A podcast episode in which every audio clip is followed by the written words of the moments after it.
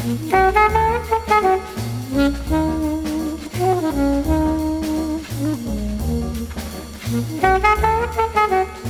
everybody, and welcome to the 187th episode of MTG Fast Finance, the podcast that offers up the very finest in Golden Goose cuisine. MTG Fast Finance is your weekly podcast covering the world of Magic the Gathering, finance, collection management, and speculation. I'm your host, James Chilcott, aka at MTG Critic on Twitter. My co-host this week, as always, is Travis Allen, aka at Wizard Bumpin', and we're here to help you folks make and save money playing our favorite game, Magic the Gathering. Good evening, James. How are you uh, on this fine September night? Good, good, good. Just came uh, back from a Douglas Johnson special. Uh, I don't know what that means. Uh, yeah, I don't know what that means. It means I was downtown doing parkour, just like our Ah. super cool friend DJ.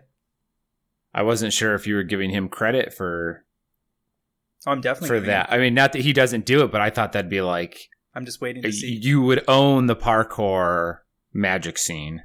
no, I think Tom Ross was first on first on the to be noticed as a Oh. traceur slash magic player. Um, I, I remember hearing things like ten years ago about him doing a backflip or something.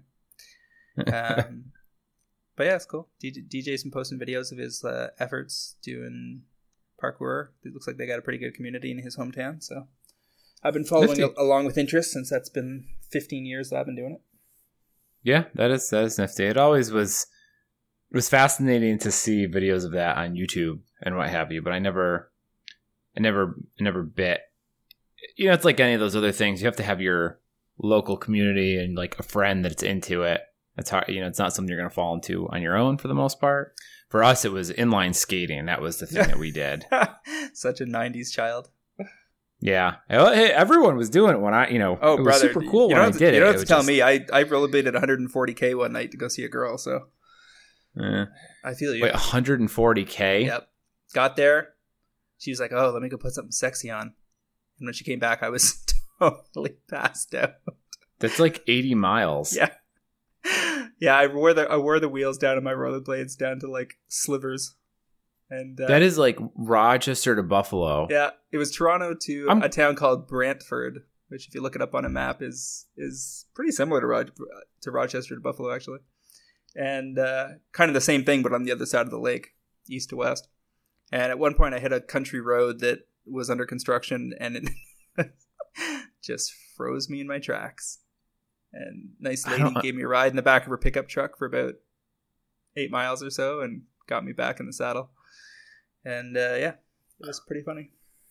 Oh, to be I- I- twenty that must have taken like all day. all night. Oh, all night. This this friend of mine bet me and another friend that we wouldn't do it from, and the plan was that we were going to leave at 10 p.m. and get there by 10 a.m. And we got about an hour west of Toronto, and my buddy gave up and took the took the train home, and I decided I was too stubborn, so I toughed it out. But Yeah, boy, that- did my my legs hurt for about a week.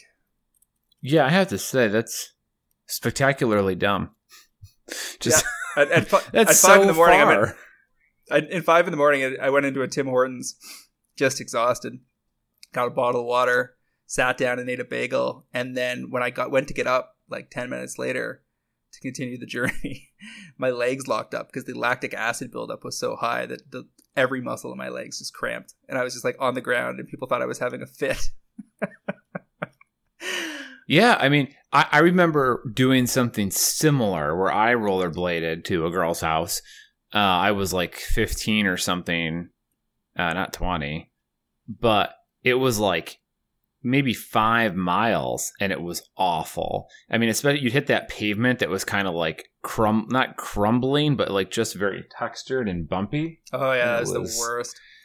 It was awful. I'm like, you could, you were basically just walking. Your wheels wouldn't roll on it. For some period of time, for some reason, my my girlfriends in Toronto always lived way out in the suburbs, and I, I had numerous, at least three years in a row where I was doing a lot of 20k rollerblade and bike rides. That's for sure. Um, seeing as how I've never owned a car of my own in this town, since uh, transit is quite excellent. It's kind of a Damn, man. Manhattan kind of scene. Speaking of which, I just got back from Manhattan. And how was that, sir? Uh, it was a good time. New York is fun. We, um, you know, when we travel overseas, we tend to do pretty touristy stuff. Uh, you know, go, you know, in Rome, we go see the cathedral and the ruins and all that. And you're in Paris, you go to the Louvre and, and all that good stuff. Absolutely worth it, unquestionably. But in New York, like half of us have lived there. Uh, you know, we've all been a couple times. It's it's weirdly less touristy than a lot of those other international cities are because there's not as much ancient infrastructure to go see. Um, so you know, you go see the you can go see the Met and the MoMA, and you know, there's all there's obviously tourist stuff to do, but it's not like a, wow, if you're in Rome, you have to go see the Colosseum. Like, there's not even a question, right? Uh, so it's kind of fun to just kind of hang around the city more so. But it was funny because when we do when we travel overseas, you know, when you wake up in the morning so you can get to all this stuff because, you know, the Coliseum's not open until 11 o'clock, 12 o'clock at night. So you're busy walking all day, seeing the sights, trying to cram stuff in. And by 10 o'clock, you are just dead, right? You're just so exhausted. So we never get to see the nightlife when we travel. Well, we go out on this trip to New York is like we're going for a wedding. You know, it's a bunch of friends catching up. It's basically a college reunion. We're gonna have to we're gonna be up late for the wedding. We know that much. We're not really going out on tourist stuff. So like, okay, this is our trip to kind of enjoy the nightlife, right? It's New York City. We don't have a lot of other plans. We're gonna try and enjoy the nightlife. Absolutely not. We the first night we were all dead by like eleven thirty, and the worst part is we've all been waking up at like seven a.m. for work for the last decade, so no one can sleep in anymore. Even the night of the wedding, we were up till three a.m., and then the next morning we were all up before nine. We're like, there's no way that we can stay up late and party anymore, right? You have to be able to sleep in to be able to stay up, and just could not do it. Yeah, it's just I, it's a little disappointing. for the first ten years that I was single-ish in Toronto I was basically sleeping in to anywhere from 10 a.m. to 1 p.m. every day. When we started our business, it didn't change much. Um, I was doing a lot of work in the evenings, and it was so easy to party when, when you sleep into one. mm-hmm. But when had, now that we have a baby, it's like at 10 p.m. on a Friday, even if we don't have a Lara and friends call us, we're like, uh, sure would be nice, but boy, that bed looks comfy. Yeah, yeah, really, being able to wake up at 11 a.m. is such a huge factor in your ability to go out and party. Yeah, getting old's rough. The uh, yeah. so lots going on in Magic Finance this week. Um, you know what? That is valuable information that I'm looking forward to sharing with all of you here on our show, produced by MTGPrice.com, the leading MTG finance community. Sign up today at MTGPrice.com to manage your collection, track your specs, chat on Discord, and read articles by some of the best financial minds in the hobby, including Mr. Chilcott here, who covered for me while I was gone this week. Did you tell everybody in New York that MTG Fast Finance is proudly sponsored by Cool Stuff Inc., where you can find all sorts of cool, nerdy stuff in stock, including all the best in Magic the Gathering singles, sealed product, and a plethora of other collectibles? When you were out walking Fifth Avenue and talking to hot chicks, did you tell them that they can use the promo code Finance5 during checkout at CoolStuffInc.com to save 5% off your order and support this podcast? Yeah, I did. Got me thrown off the subway. I was best pestering people. You you can't just you just can't jump up in girls' face. I, I, I also I was there with my wife. I don't know what kind of trip you thought I was taking.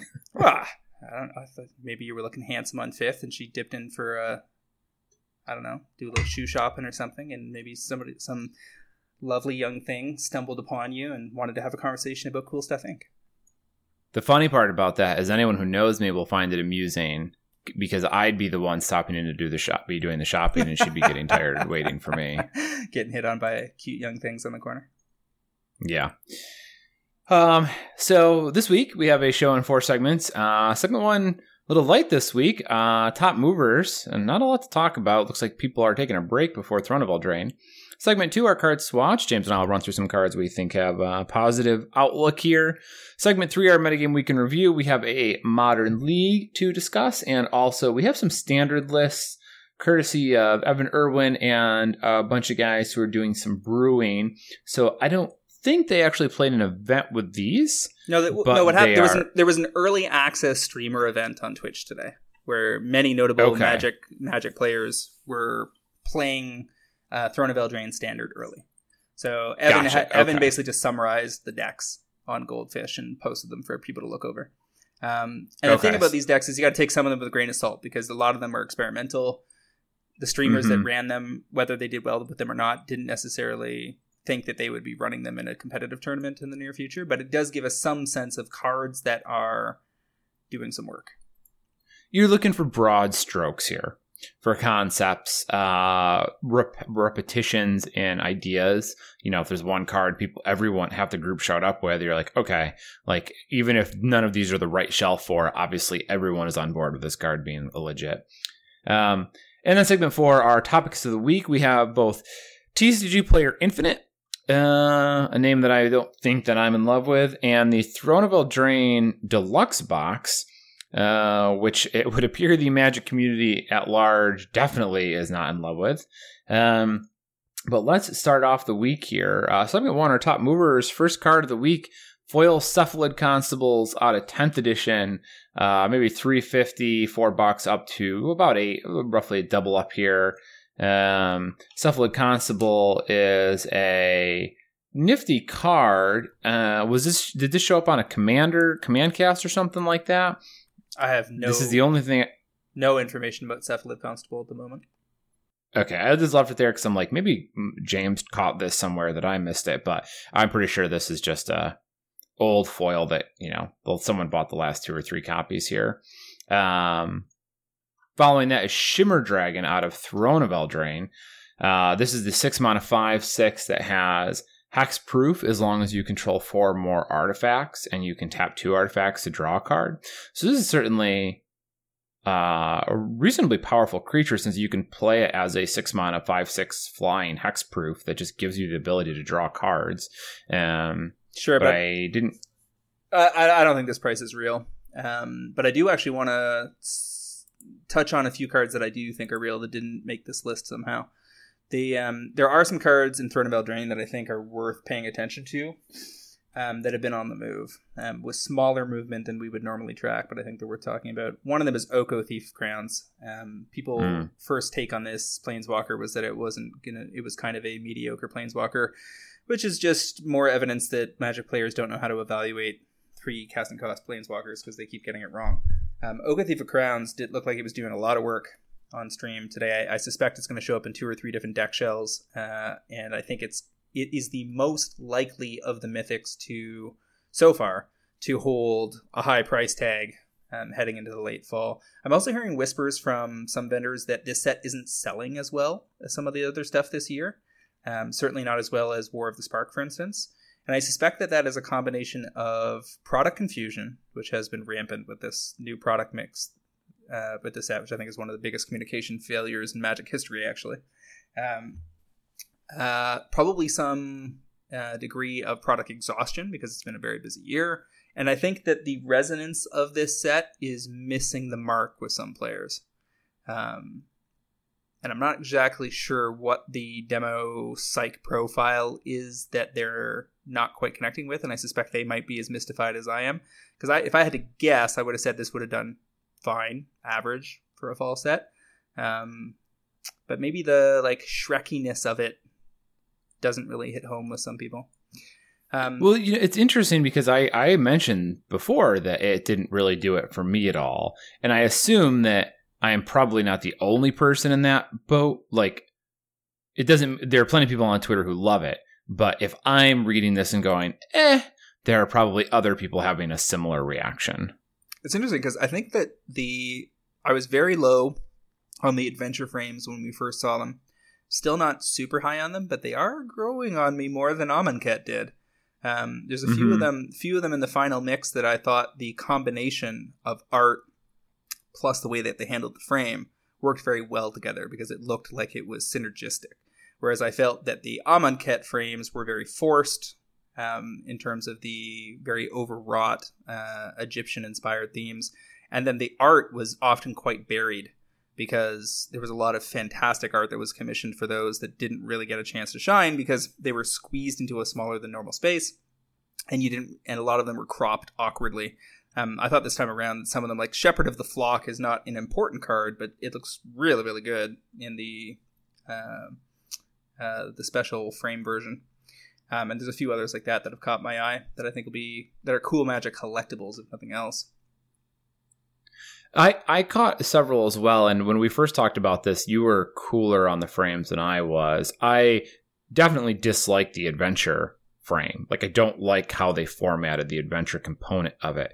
But that aside, I think some of the cards look very nifty, especially a couple that have this very ephemeral, ethereal artwork um, in conjunction with the border that I thought uh, came out very nicely. And I'd have to go back and dig through all the art to figure out which ones it was that I liked. And if I stumble upon them, I'll let you know. But uh, yeah, they are better than I thought they were going to be. Well, I should. I, let me rephrase that. Given how clunky the adventure frames are in the normal printings, I am impressed with how the alt art frames have handled them. Sure. Yeah, I'm on the same page. Um, Yeah. There's a few other things I think worth pointing out that have been on the move in the set that I I think are like the part of the top five or ten cards that are likely to hold most of the value from the set. Um, one of the other ones is definitely Murderous Rider slash Swift End. Um, the Knight deck looks real. Don't know if it's tier one or tier two, but it this card does enough that it doesn't even necessarily need to be in a Knight deck. It adds to your Knight deck if you're already rocking Knight synergies, but you can just play this in a good stuff Sultai deck or something and be in fine shape. The fact that it can kill a creature or a planeswalker, and then you get a, a vampire Nighthawk that doesn't fly, um, well, and doesn't have vigilance, so I guess half of a vampire Nighthawk, um, is pretty solid. The other one is Gilded Goose. Um, food looks real. Oko looks real. Gilded Goose, therefore, is real. Um, I would guess that um, Embercleave, yeah, that's the one. Embercleave is probably going to see a little motion because the Knight deck is Mardu. There's probably a red deck as well.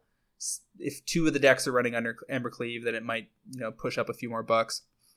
The other thing I noticed that has nothing to do with um, this set, Assassin's Trophy is a twenty dollar card. Uh, whew. Is it really? Yep. It's only up 13% this week, but that was from 17 to 1930, um, which means there might be a pretty sweet exit here for those of us that bought in early. I'm pretty sure I have a big stack of those ready to go that required sub 10. Assassin's Trophy. Yeah, I would be inclined to agree with you here that if uh, I, you know, come probably what mm, late October, I would be selling those at virtually any price point. And then looking for an entry again when they rotate because it's never going to not be a commander card. Yeah, well, yeah, Commander decent, very much a modern card. Uh, that's the first card, first place I think of actually, And- and- more less than Commander. And Jund is back in the mix. Yeah, yeah, no, that's a nice, uh, nice little pickup there. So Card Kingdom's paying 1885 credit, 1450 cash on trophy right now. It's a lot of credit for sure. and they'll take 238 copies. What's that tell you? Um, 38. That your 239th copy is wasted. ah, fortunately, I'm I'm not trying to buy out 99% of a market, as people on Twitter were inquiring about today. Um, Necropotence from Ice Age is up to 20 bucks. Uh, people may have those sitting around. Um, K'rrik is doing work in Commander, and a lot of those mono black power cards are on the move. So uh, take another look, see what you got lying around. Man, is this really 20 bucks? Let's see here. It's hard it's so hard for me to believe that. I've got I can't imagine how many of these are sitting in my boxes behind me. Yeah, man. Lowest price is $22 with the market at 13. But that means the price is somewhere in between there. God damn. $20 Necropotence is I mean the card's that good, but you can't play it anywhere. You can play it in EDH. Well, because you can play it in EDH, you're good to go. Yeah. It's not. Finally it's not banned reason. in, Hmm. in Commander, right? No, it's legal. It's the only Yeah, place. so The only place it is legal. Huh. I mean, it's in fourteen thousand decks. Ten percent Yeah. of all reported decks on EDH Rec are running running it, and it's all for the most part in mono black decks. So Selenia, Yeah. Dark Angel, who's white black, K'rrik, of course, Rankle. People putting together their Rankle decks. um, Kashuko, Kokusho, Kokusho, the Evening Star, Vilis, Broker of Blood, Kuro Pit Lord, Chainer Dementia Master, etc., etc. Um, I also I also run copies, of course, and like Zur the Enchanter. It's one of the first things I pull out after I protect Zur. Hmm. Uh, yeah, yeah. It's it's the you know the, what really did it is just it was printed in Ice Age, and there's so many Ice Age cards, and then on top of that, it has had a very minimal demand profile everywhere other than Commander. Like no one at Kitchen Tables is really playing this. Um, obviously, Vintage you might play one. You can't play in Legacy. You can't like you just can't play it anywhere other than Commander. So the Ice Age had so much inventory, and they printed it like six uh, one two six printings right now uh which is pretty wild too that there's six printings of this card despite the fact that like no one can really play it other than commander players hmm. Yeah. there All are no so- bad specs there are only long timelines and and it's it's funny because if you have a spec that you're on a one year horizon and it ends up being a three year horizon and you're like down in the dumps about it, you probably still beat the stock market. Average stock market year, eight to twelve percent, decent year, and you, know if you were aiming for fifty or sixty percent return and you got it all wrong and you were in too early, you paid a little too much and you waited a couple extra years, you probably still come out fifteen or twenty percent when all is said and done. So all sorts of things I've been in on early for the wrong reason that later pay, off. And I think Throne of Eldraine, if if it doesn't do that well, say it's down twenty five percent below expectations or even fifteen percent, then that will help counter the additional foil drop rate that started with the core set, and could offset that that to the point where once the dust clears and people have finally wrapped their heads around the product mix, that some of these cards could be worth quite a lot of money a little faster than normal. Yeah, that this'll be uh, it'll be funky, and I wish we're gonna we would be able to get some sales numbers, but we we know they're not going to give them to us. Maybe the you know our distributors friends in the vendor game can give us some insight, but uh, it'll be curious to know how well the set does overall, especially given that we're hearing from so many people on social media, like pros, that it's a really juice set that it's overpowered that the, you know the power level's been pushed. This is a strong set. So if you have a, car, a set with a bunch of very powerful cards that you know end up maybe multi-format cards and the sales are lackluster for a fall set i mean that could really do some work on these two years down the road Exactly. And I think that their pre-orders have been high because hype on the good cards has been high. But once we get our, a chance at our like bricks of these cards in a month or so out of Europe, whew, I, I Yeah. expect I will be going deep on some things. Um, yeah pre-order season pre-orders are always high that doesn't mean the set is gonna the prices are gonna stay high or anything like that And you don't want to get caught up in going after like Emry at seven, for instance, because even if that's a deck in modern immediately, you're going to get a chance at at least a few bucks lower during peak supply. Oh yeah, yeah. Trust me, I was looking at Oko and I'm like, ooh, maybe that should be my pick of the week. And I'm like, uh, even if I think this card is the best card in standard, I can't recommend it as a twenty five dollar buy. because you're looking, you're asking yourself, is this going to be 25 to 40 like Elspeth was at Atheros? And and that could, Yeah. or Gideon, uh, ally of Zendikar, Zendikar. at a battle at at a BFZ, But one of the things that's different is that a set like BFZ had very few great cards. They were strongly i- impacting the format, whereas this set has a lot of action. So the Yep. EV of the set will naturally be distributed across that action, and all of it's going to be suppressed. But what happens with really strong sets, and you're going to see this at an even greater level for War of the Spark two years down the road, is and Modern Horizons for that matter, um, is that once the sets are at a print, the wholesale price of the product no lo- longer limits the EV, and the cards prices start operating independently of the box price. Once that happens, things can really get crazy um, for sets that Mhm. went that had very deep pockets of good cards. Um, and we've seen a few of those lately. I don't think Throne of Eldraine Yep. is on the same level as War or MH1 at all, but it's going to have 10 or 15 very memorable cards. Um, Yeah, two two last movers we wanted to touch on paradoxical outcome foils uh, were all the the rage in the pro trader discord over the last couple weeks um, as an Urza uh, variant has appeared in Modern that's doing a lot of work um, using paradoxical outcome. And foils were already relatively low with a steep ramp when the, all of this kicked off, and now they've just been pushed right over the edge. There's like two or three listings left on TCG Player in and around fifteen dollars, and I think those are probably buys to be honest. Like these these foils are probably thirty or forty by the time things are said and done. This is not going to be on Wizards' radar to reprint anytime soon. It's a very specific card um, that's also busted in vintage for that matter. Um, so, and and gets played in like three thousand decks, I want to say, on EDH Rec, um, and should probably be in more based on all the artifact decks that could make use of it. So, these these foils are decent shape. Um, Gorgon Recluse at a time spiral foils from fifty cents to three dollars. I hate that kind of price movement. In theory, that's about madness, but you're not going to make any money on it, so may as well move on to segment two. Okay. Uh, you are uh, leading the pack here with us for our cards to watch. So, what's your first your first dip in the pond? We we we shit talk a lot about investing in standard because it is certainly higher risk than modern and EDH. You have a shorter window within which your specs have to succeed. Um, they basically have to be, generally speaking, mythics or foil rares that are also doing well in other formats simultaneously. And if you look at cards like Teferi and Karn that have crossed over and become top 15 cards in Modern, and have also been seeing significant standard play, and are good in EDH, even those had trouble breaking out of the $10 pocket for a while as rares.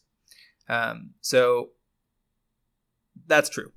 Standard specking is not necessarily where you want to be, but should you be choosing to look into some things, there were definitely some hot buys on cards from Throne of Eldraine that were posted real cheap on Star City and CK and so forth uh, early on in the mix. And I think there are still a few that are being underestimated.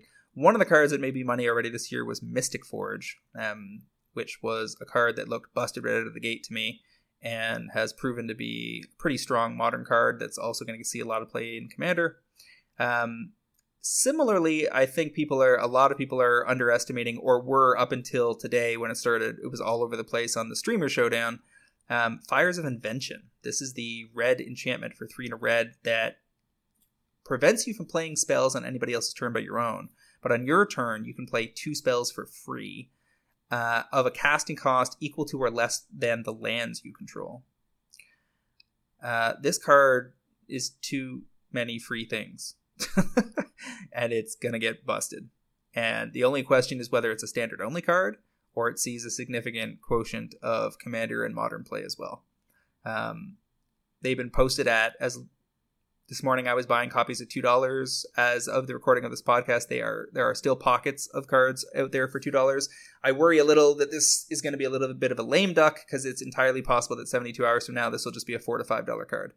Um, but if you hear this early enough and you manage to track you know you have a line on some two or three dollar copies, I think you're going to do just fine. And certainly, if you want to play with these, buy them now. They're they're only going to go up and and hold price for, for the foreseeable future. I don't think they're going to revisit two bucks anytime soon. Well, I, I certainly agree that if you want them, you should get them. That's uh you know two dollars is at a price point where you don't have to feel bad about that. This is definitely more speculative than we tend to end up with. Um, I mean, everything you said about specking on standard was true. I used to do it a lot but that was before that was in another era of magic finance essentially. I, the card is remarkably potent. Two free spells a turn. Is pretty legit. Pretty legit. I think that at two dollars you know you're looking at buying at two and outing at five i think that's very a, a viable strategy and i think that it's not unreasonable for this card to hit four or five dollars in its lifespan. I'm tempted, you know, I, I tend to to do to be very cautious about these types of investments. I I would probably be inclined to wait until the set hits the street and there's a this is getting cracked. I think you might be able to snag these at half price maybe a little lower, but I do like the card. The card does seem like it can do a lot of work, and it's the type of card that I usually am very drawn to because it, you can kind of really break the the symmetry of this by playing like a ramp deck, but a ramp deck that just puts lands into play and then just casts some ridiculous spells. Um, I like the pick. I think I'm I would want to try and wait for a lower buy-in a little bit, but I definitely think that this is a card worth considering when all the attention is being paid to uh, Oko and the new Heroes Downfall and those types of cards. I too would love a lower buy-in, but I think two is about as low as this one's going to go. The CK is already charging four. Some vendors are sold out.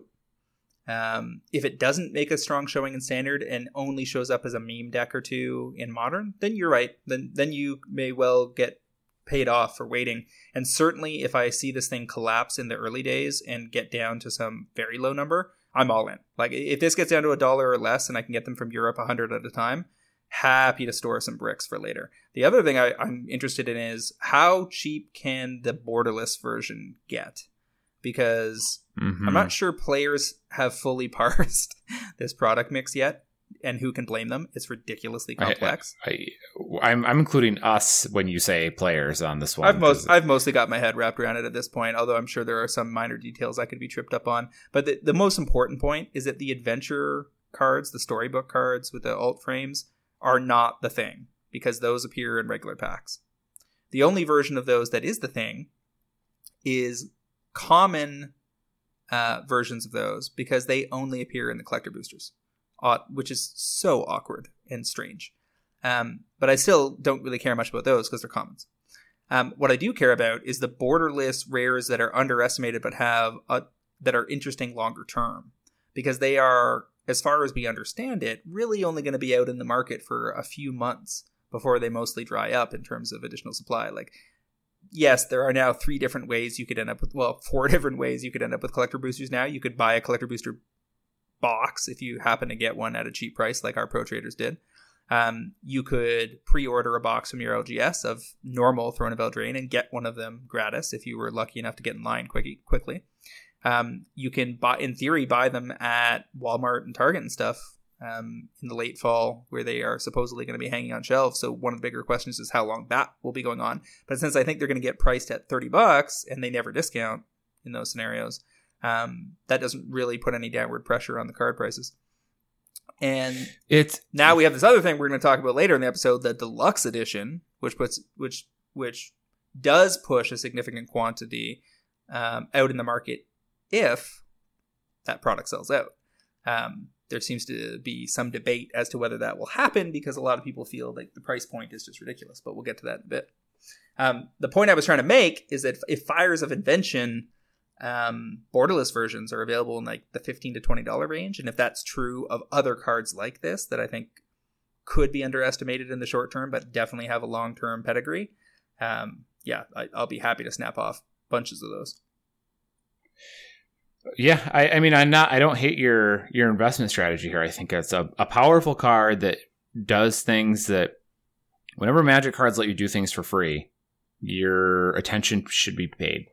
Um, there's a lot of viability there, and I was I was looking at several cards in standard to pick myself this week. I decided to wait another week or two to let them hit the market and let prices come down. But we're we're kind of thinking in the same boat. We're just kind of on different time frames here.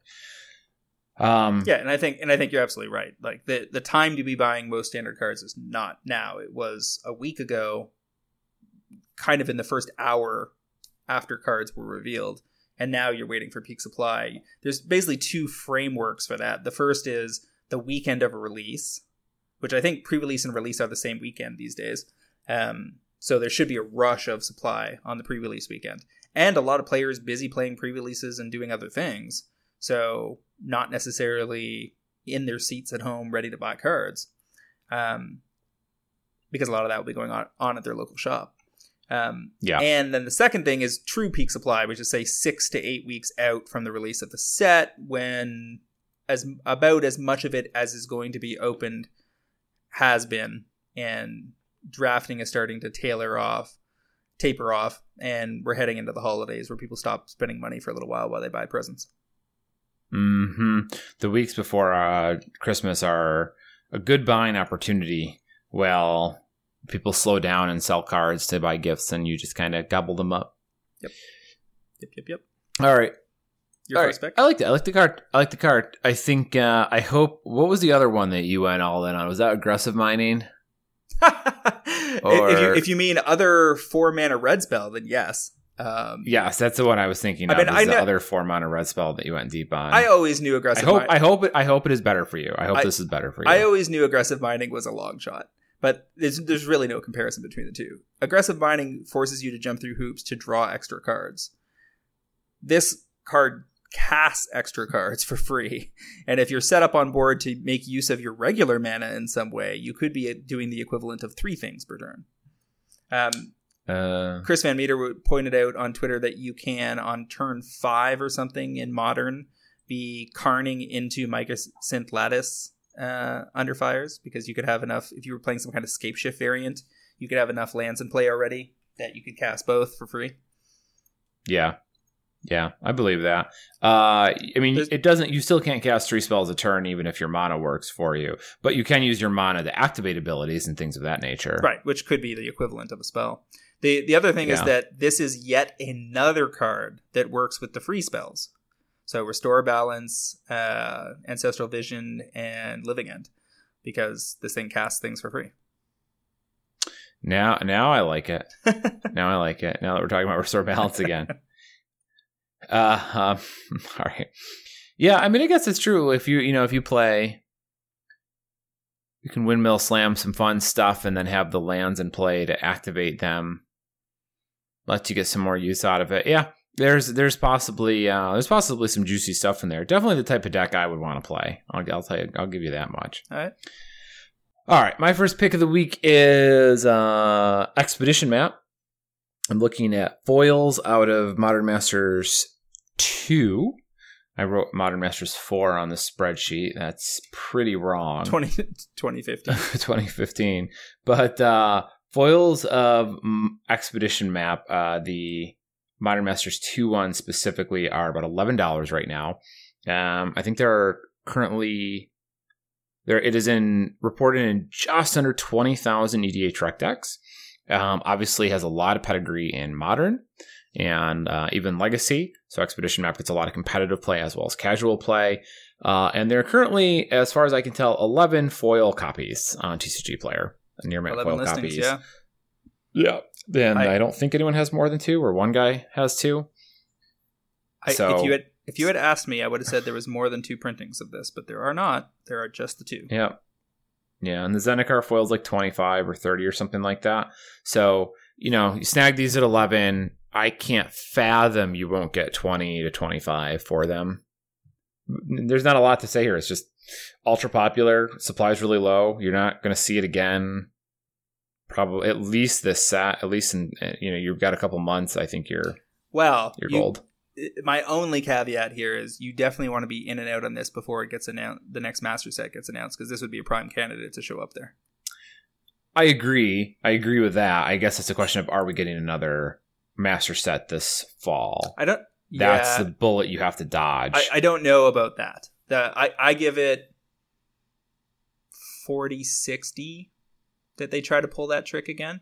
They, they haven't shown any restraint in 2019. Like, absolutely none. So maybe it's more 60 40 that they will do something.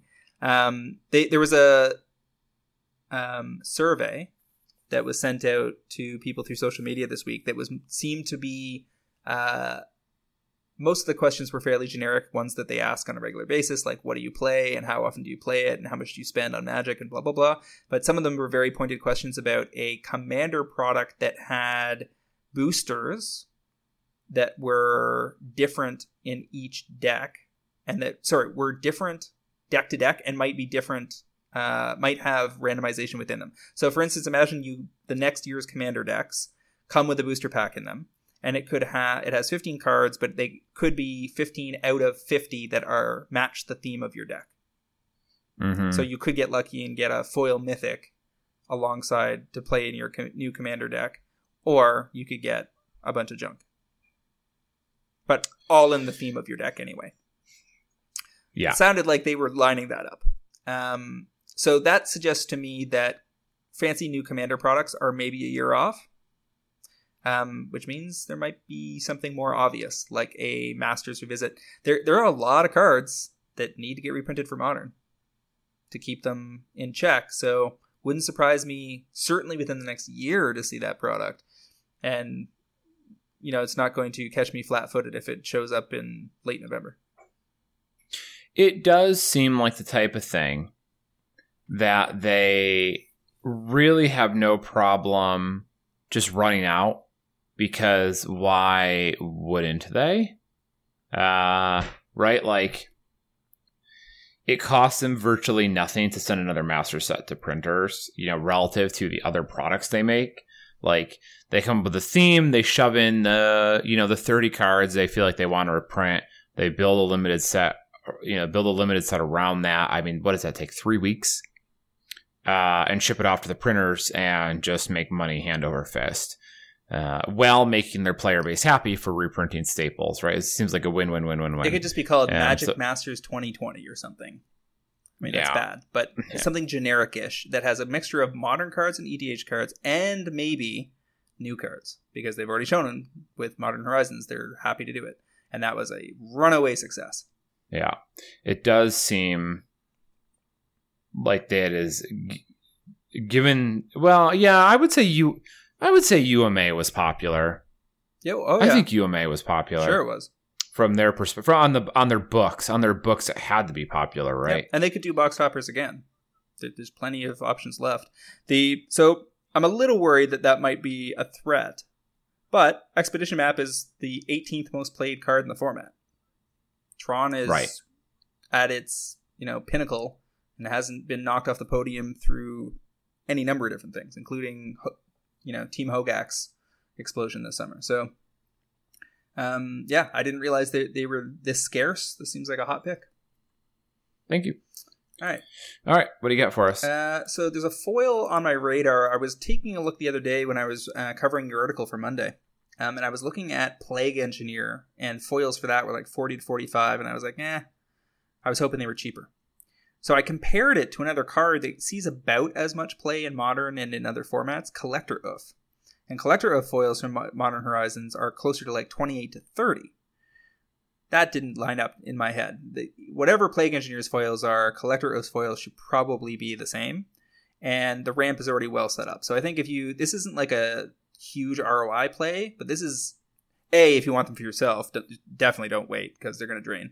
Um, and if you're looking as a reasonable, say, 6 to 12 month investment on these, say get in close to 30 like there's been a bunch of 8% off tcgs currently going on um, and there's 10% off uh, uh, ebay bucks a couple times recently. Um, we've also got significant discounts uh, with our sponsor and, and so forth and so on. So get in on these 28 to 30 get off the train 45 to 50 within a year you're probably doing just fine. So it's super strong multi-format staple ramps in place foils are starting to drain look for a 35 to 50% return Yeah, the foil supply here is not deep. I'm seeing uh, 30 copies maybe on TCG Player, and the price rises all the way up to 50 there, um, and several over 30. So you, the number of copies below 30, you know, you're, you've got a handful at 30 or less. Um, this isn't like a next month buy, but this is just going to sit in sideboards in modern and legacy. Probably show up in EDH with some uh, regularity here. I uh, yeah, I don't think it- you can really go wrong so here's, with here's the stat. Modern Horizons foil. Here's the stats. Plague Engineer is 26th most most played card in Modern. 46% of decks run it, and they usually run two, often in the sideboard. Collector Ouphe is the 32, 32nd most played card in Modern. 46% of decks run it, and they run 1.7. So they are very similar in their statis- statistical profile. Okay, and you and you can Okay. make the argument that Ouphe is more likely to be broadly applicable since artifact decks aren't going anywhere, and there are multiple varieties in modern that need to be kept in check, and they tend to be very fairly degenerate. Thing everything from uh, Clan Ironworks to affinity, hardened scales affinity to Urza stuff, and so on and so forth. Um, whereas I feel like Plague Engineer is specifically against a few different decks that have a bunch of creatures of the same type or one toughness things that need to be dealt with. Um, both strong cards, too much of a gap between the foil prices, so I think that that's a that's a tip. okay, I'm on board. I think it's a good choice. I think uh, it's a slightly longer timeline than some of the stuff we talk about, but I think you're going to be you're you'll get paid off here. Seems unlikely that you won't. You really you could just write any card in here. Foil Modern Horizons. I'm probably going to like it. Just as a, a tip for you there, James, if you want All my right. approval. What's your next one? Uh, uh, following up on all this, I'm going to go with another little sneaky one here. Uh, Combustible Gearhulk foils out of Kaladesh. You probably don't think about this card much. Um, it's in 7,000 EDH decks, so Combustible Gearhulk is reasonably popular. Um, it's showing up in Anje most recently, but uh, it's still a popular card overall. Uh, like I said, the foils are around seven dollars right now, but there is real short supply on both the pack and the pre-release foils. Um, I think there are less than ten copies of each version there. Uh, inventions are floating around, I think thirty-five, and there's a there's a bit of a an inventory as, as you know as much as inventions are going, they have an inventory. There's like eighteen or twenty copies. So those are not my favorite here. I like the pack and pre-release foils more, around seven bucks. Um, again, supply is real short. We're looking at seven thousand decks. Um, so we know the demand is there. Potentially, it's always seems like it could show up in modern. We haven't really seen it so far, but I buy that it's a possibility. Um, so I think this is a nice clean double up to maybe fifteen bucks. We've talked about this card before, and feels like the ramp has been in, in motion for a while and has taken its time to clean up. But there's no denying that it's seeing sees significant popularity in Commander. Yeah. Mine, both of mine this week are real straightforward, but I think uh, you're it's gonna be hard to miss. Yeah. I've got a, a, a bonus pick here I just want to throw in before I forget about it. It didn't quite make my list, but I think it's a card people should have their eye on. talking about Niv Mizzet Reborn. Um, this card Oh. has top aided for weeks in Modern, and it's only going to take a major camera on camera t- top eight to maybe put these over the top. You can get these for two bucks. Brad Is it Nel- the non-foil? well, non-foil, yeah, two bucks. And Brad Nelson was running a Fires of Invention variant that used Niv Mizzet today in standard, and he was like six and two when I checked in on him. Um, Huh. and it, I think it was either three or four copies of Niv and four copies of Fires of Invention. I think it was three copies of Niv and four copies of Fires of Invention. Deck looked like it could do some work in the format. Um, but I would probably, as a starting point, given how deep the supply is for War of the Spark, I would take a look at foils because there's a pretty steep ramp formed on those. Look, looking like it's pointing to twenty to twenty-five dollar foils, and within the year, maybe twenty-five to thirty dollar foils. You can still get copies around fourteen bucks, and I think fourteen dollars would say eight percent off on TCG today would be rock solid. This card isn't like a huge player in Commander. Um, you know, it's only reported in few hundred decks or something so far, but between standard and and uh, modern, you might be able to get there if you get the right moment. Um, a little more risky than my other picks, so I didn't end up making my list, but that ramp is tempting. Right. No, I think it's uh it's a nifty card, and two bucks is the price point for a mythic where you're like, hmm, hmm. Uh, and I've got definitely got piles of mythics on my desk now, and I have had them in the past that were roughly the same type of deal. Um, and you know the the steep ramp on the foils is the type of thing I like to hear as well. So I think you're you're probably not going to be unhappy there. Card Kingdom is paying two twenty eight credit, one seventy five cash. For okay, a card you can pick up for twenty two eight bucks. credit. So I would say it sounds like you're already in the green, already in the- already in the black. yeah, so that that You're already in the green, black, and red and white. it's it's entirely possible that this is this has some underpinned casual demand that's not being recognized. In which case, It was because it has a it has a flashy effect that appeals to Timmys and Johnnies. Um, can easily see this being a five to ten dollar mythic two years out, just on that. hmm which, Did you get it? Because I, I said it was in the black and in the red and the white, and the but you don't get any blue. Yeah. Right. Um. So my final, no, it's both, right? It's all of them. my actual pick is the oh, come on, that was good. my actual pick, uh, which I think is a don't buy these right this second, but wait for your moment to pull the trigger pick, is paradoxical outcome non foils. With the foils now fully dried up, if this if Urza starts showing up more in the paradoxical version and it puts up a bunch of back to back top eights in major events, then I could easily imagine that paradoxical outcome, which is also good in Commander, also good in Vintage, um, could go from a dollar to 250 on buy lists in the next three to six months. And that would be a nice little thing to add into an order you're sending in at some point. Um, inventory is relatively sure. deep, so I'm not in a huge rush. And I think I have a bunch of these I picked up at 33 cents when they were in standard. so I've already got my stash at an earlier price point, which makes it easy to kick back and watch what happens. But will not surprise me to see the buy list rise up on these. Currently, buy lists aren't too excited. I think they're in they're only offering about what I paid. Um, but I'm curious to see what happens as this continues to make a mark on modern, albeit in only one deck. Okay.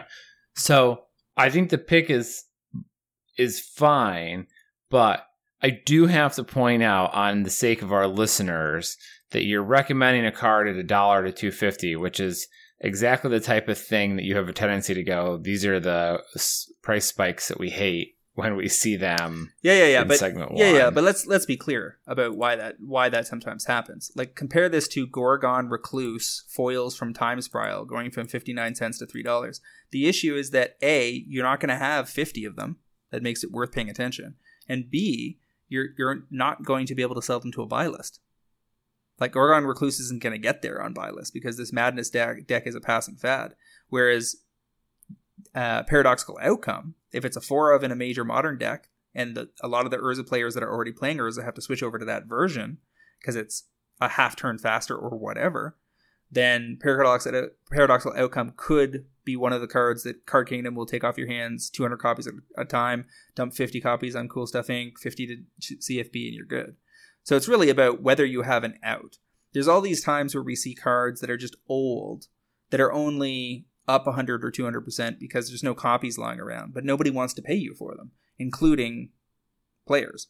So, important to differentiate between having 100 copies of something that you're expecting to buy list and, you know, one of these onesie twosie things that's sitting around in your old foil binder. Oh, yeah, yeah. I completely agree. And I wasn't saying it was a bad choice. I just felt like I should draw attention to it because I'm sure some of our listeners were yelling at their podcast device of choice. Let's like what the hell? You crap on these every time in segment one. Now you're picking the same thing. Yeah, well, big difference as I just explained. The I I, yeah, I yeah, I'm not shy at all about picking up dollar cards to go to four dollars. I just want to be picking up bricks of them, and I want to feel confident that it ideally the buy list already covers me. Like one of the really exciting things about these group buys we've been doing in Europe for the pro traders, where we've been spending like twenty or thirty thousand a pop is that we're getting cards that are discounted against European prices, where the European prices were already significantly lower than the US prices, so low that the buy list already covers us. Where you're putting in a thousand or two thousand dollar order and you know that everything on that order can be turned over to a buy list with zero risk. That's a real sweet mm-hmm. place to be. Yeah, I completely agree. And I, you know, I have certainly picked a couple cards here um, I think I even mentioned one in the last week or two where, yeah, I picked uh, last week. I had both Giant Harbinger and Sunrise Sovereign with buys at like a dollar and a dollar fifty, and I was like, look, you know, you're not, you don't feel like selling these on TCG Player in bulk, uh, but these are the type of cards that you can throw in. You know, a store will take four, six, eight of these, and you can toss them in with your order, uh, and it, you know, you buy in at a dollar now they're buying at three. You get some some store credit bonus. Uh, you know, it can represent a nice little percentage return there. Um, so I don't, I'm not not opposed to it at all. Uh, just so just just observing. One other giving card- you an opportunity to highlight the subtle textural differences between some of the yes. cards we talk about yes. on a weekly basis. Appreciated. The um, one other card I bought twenty of the other day at twenty five cents. One of the only commons I've bought lately. Mystic Sanctuary. This was in response to an article that Patrick Chapin wrote um, and a bunch of other social media commentary I saw on the card. Uh, his article oh, was entitled Mystic Sanctuary is a messed up magic card.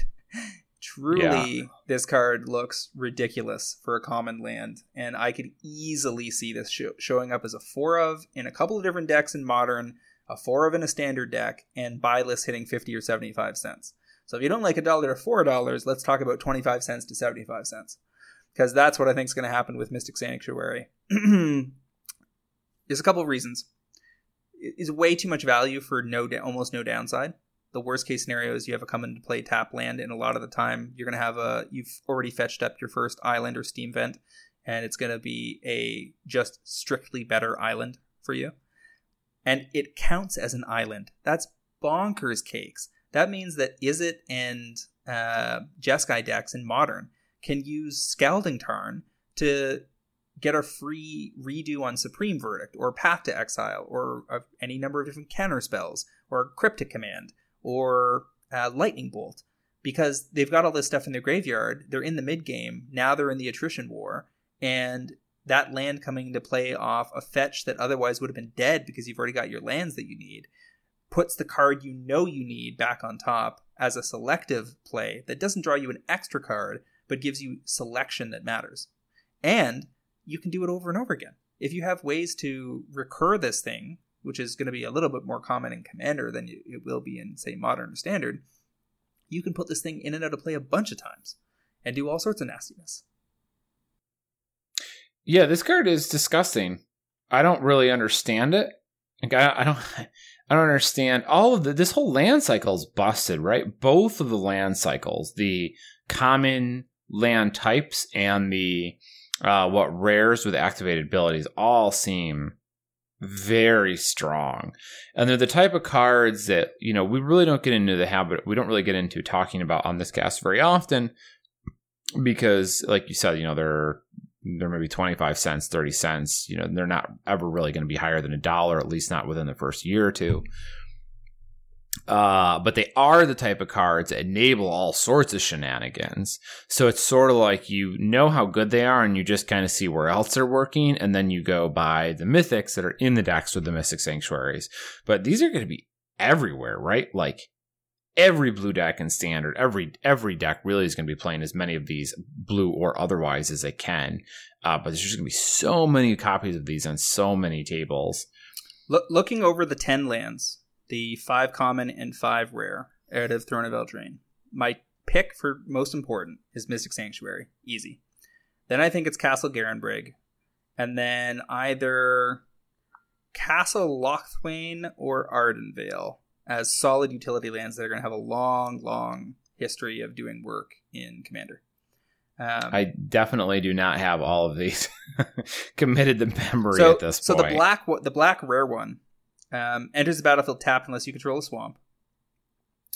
Um, and for what it makes black. For one black black, you draw a card and lose life equal to the number of cards in your hand.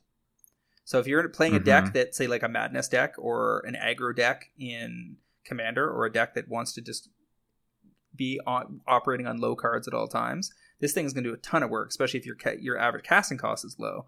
And in Commander, losing life to draw a card is less of a thing because you've got a greater, you know, amount of that resource.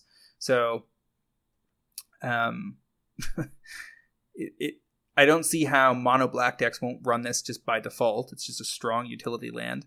The, even Castle Vantress would probably would probably be my fourth because you can pay four to scry two at the end of somebody's turn and set up your next turn real nicely. Yeah. I mean, that's just solid utility with almost no downside. The rare, and I, I think I got Mystic Sanctuary a little wrong. I suggested that if you had one other island that came in and play untapped, you actually have to have three or more islands, or it, or it comes into play tapped. It's the rare cycle that only requires one of the corresponding corresponding land type. But still, Mystic Sanctuary is going to do so much nastiness. And the combo that's probably most obvious in Modern is like Blue White Control can lock people out with um, Cryptic Command because you could bounce and do something and then do this again and get the Cryptic Command back and put it back on top. So if it was tap all their creatures and bounce this, you could just do that forever. Mm hmm. Yep. It is busted. I think um, blue seems to really have gotten the the unfair half of the equation here. Uh. Uh, both of theirs seem so good. Well, you know, they've been pretty good about not just making blue the best colored magic for a while now. Uh, but damn, uh, like Narset, Teferi, Big Teferi. Yeah, but they all have white in them. Well, Narsa doesn't. A lot of them do. A lot of them do. Like, yeah, it's not to say that blue doesn't get good cards, but like, it's not like the you know the no competition that it used to be. It, but it's just like okay, so they get uh, both both of their lands. I think are the best of their cycles. Essentially, there's a lot of potency in there. All right, so lots of Pretty cards nice. to be thinking about for sure. Let's pick our favorite this week. I wonder um, if the foils are going to be good. Of The foil mystic sanctuaries. oh yeah yeah yeah yeah yeah what, whatever the low Like, point but is I wonder- those, like, I'm just gonna buy tons and tons and tons of. That What is the buy-in on that? it's a right now? common, but whatever. Yeah, I don't. I don't think that's a huge deal. You know, you know what's funny? Is that not one of the only cards in Throne of Eldraine that doesn't have alt anything? Because it doesn't. It's not a story. It's not an adventure Uh. card. It's not an adventure card, and it's not a rare, a planeswalker, or a mythic. So it doesn't have any alt treatment, right? I I guess.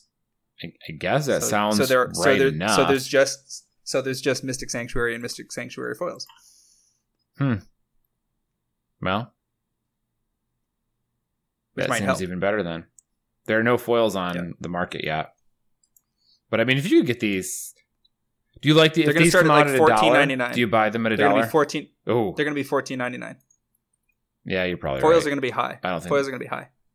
The, the lowest Yeah. you'll see them anywhere will be like nine ninety nine, and they'll be nine ninety nine to fourteen ninety nine until the market starts to fill in, and then people are going to start undercutting. The small fr- the small fish will start undercutting, and you'll start to see it get Right. pushed down because it's a it's a common.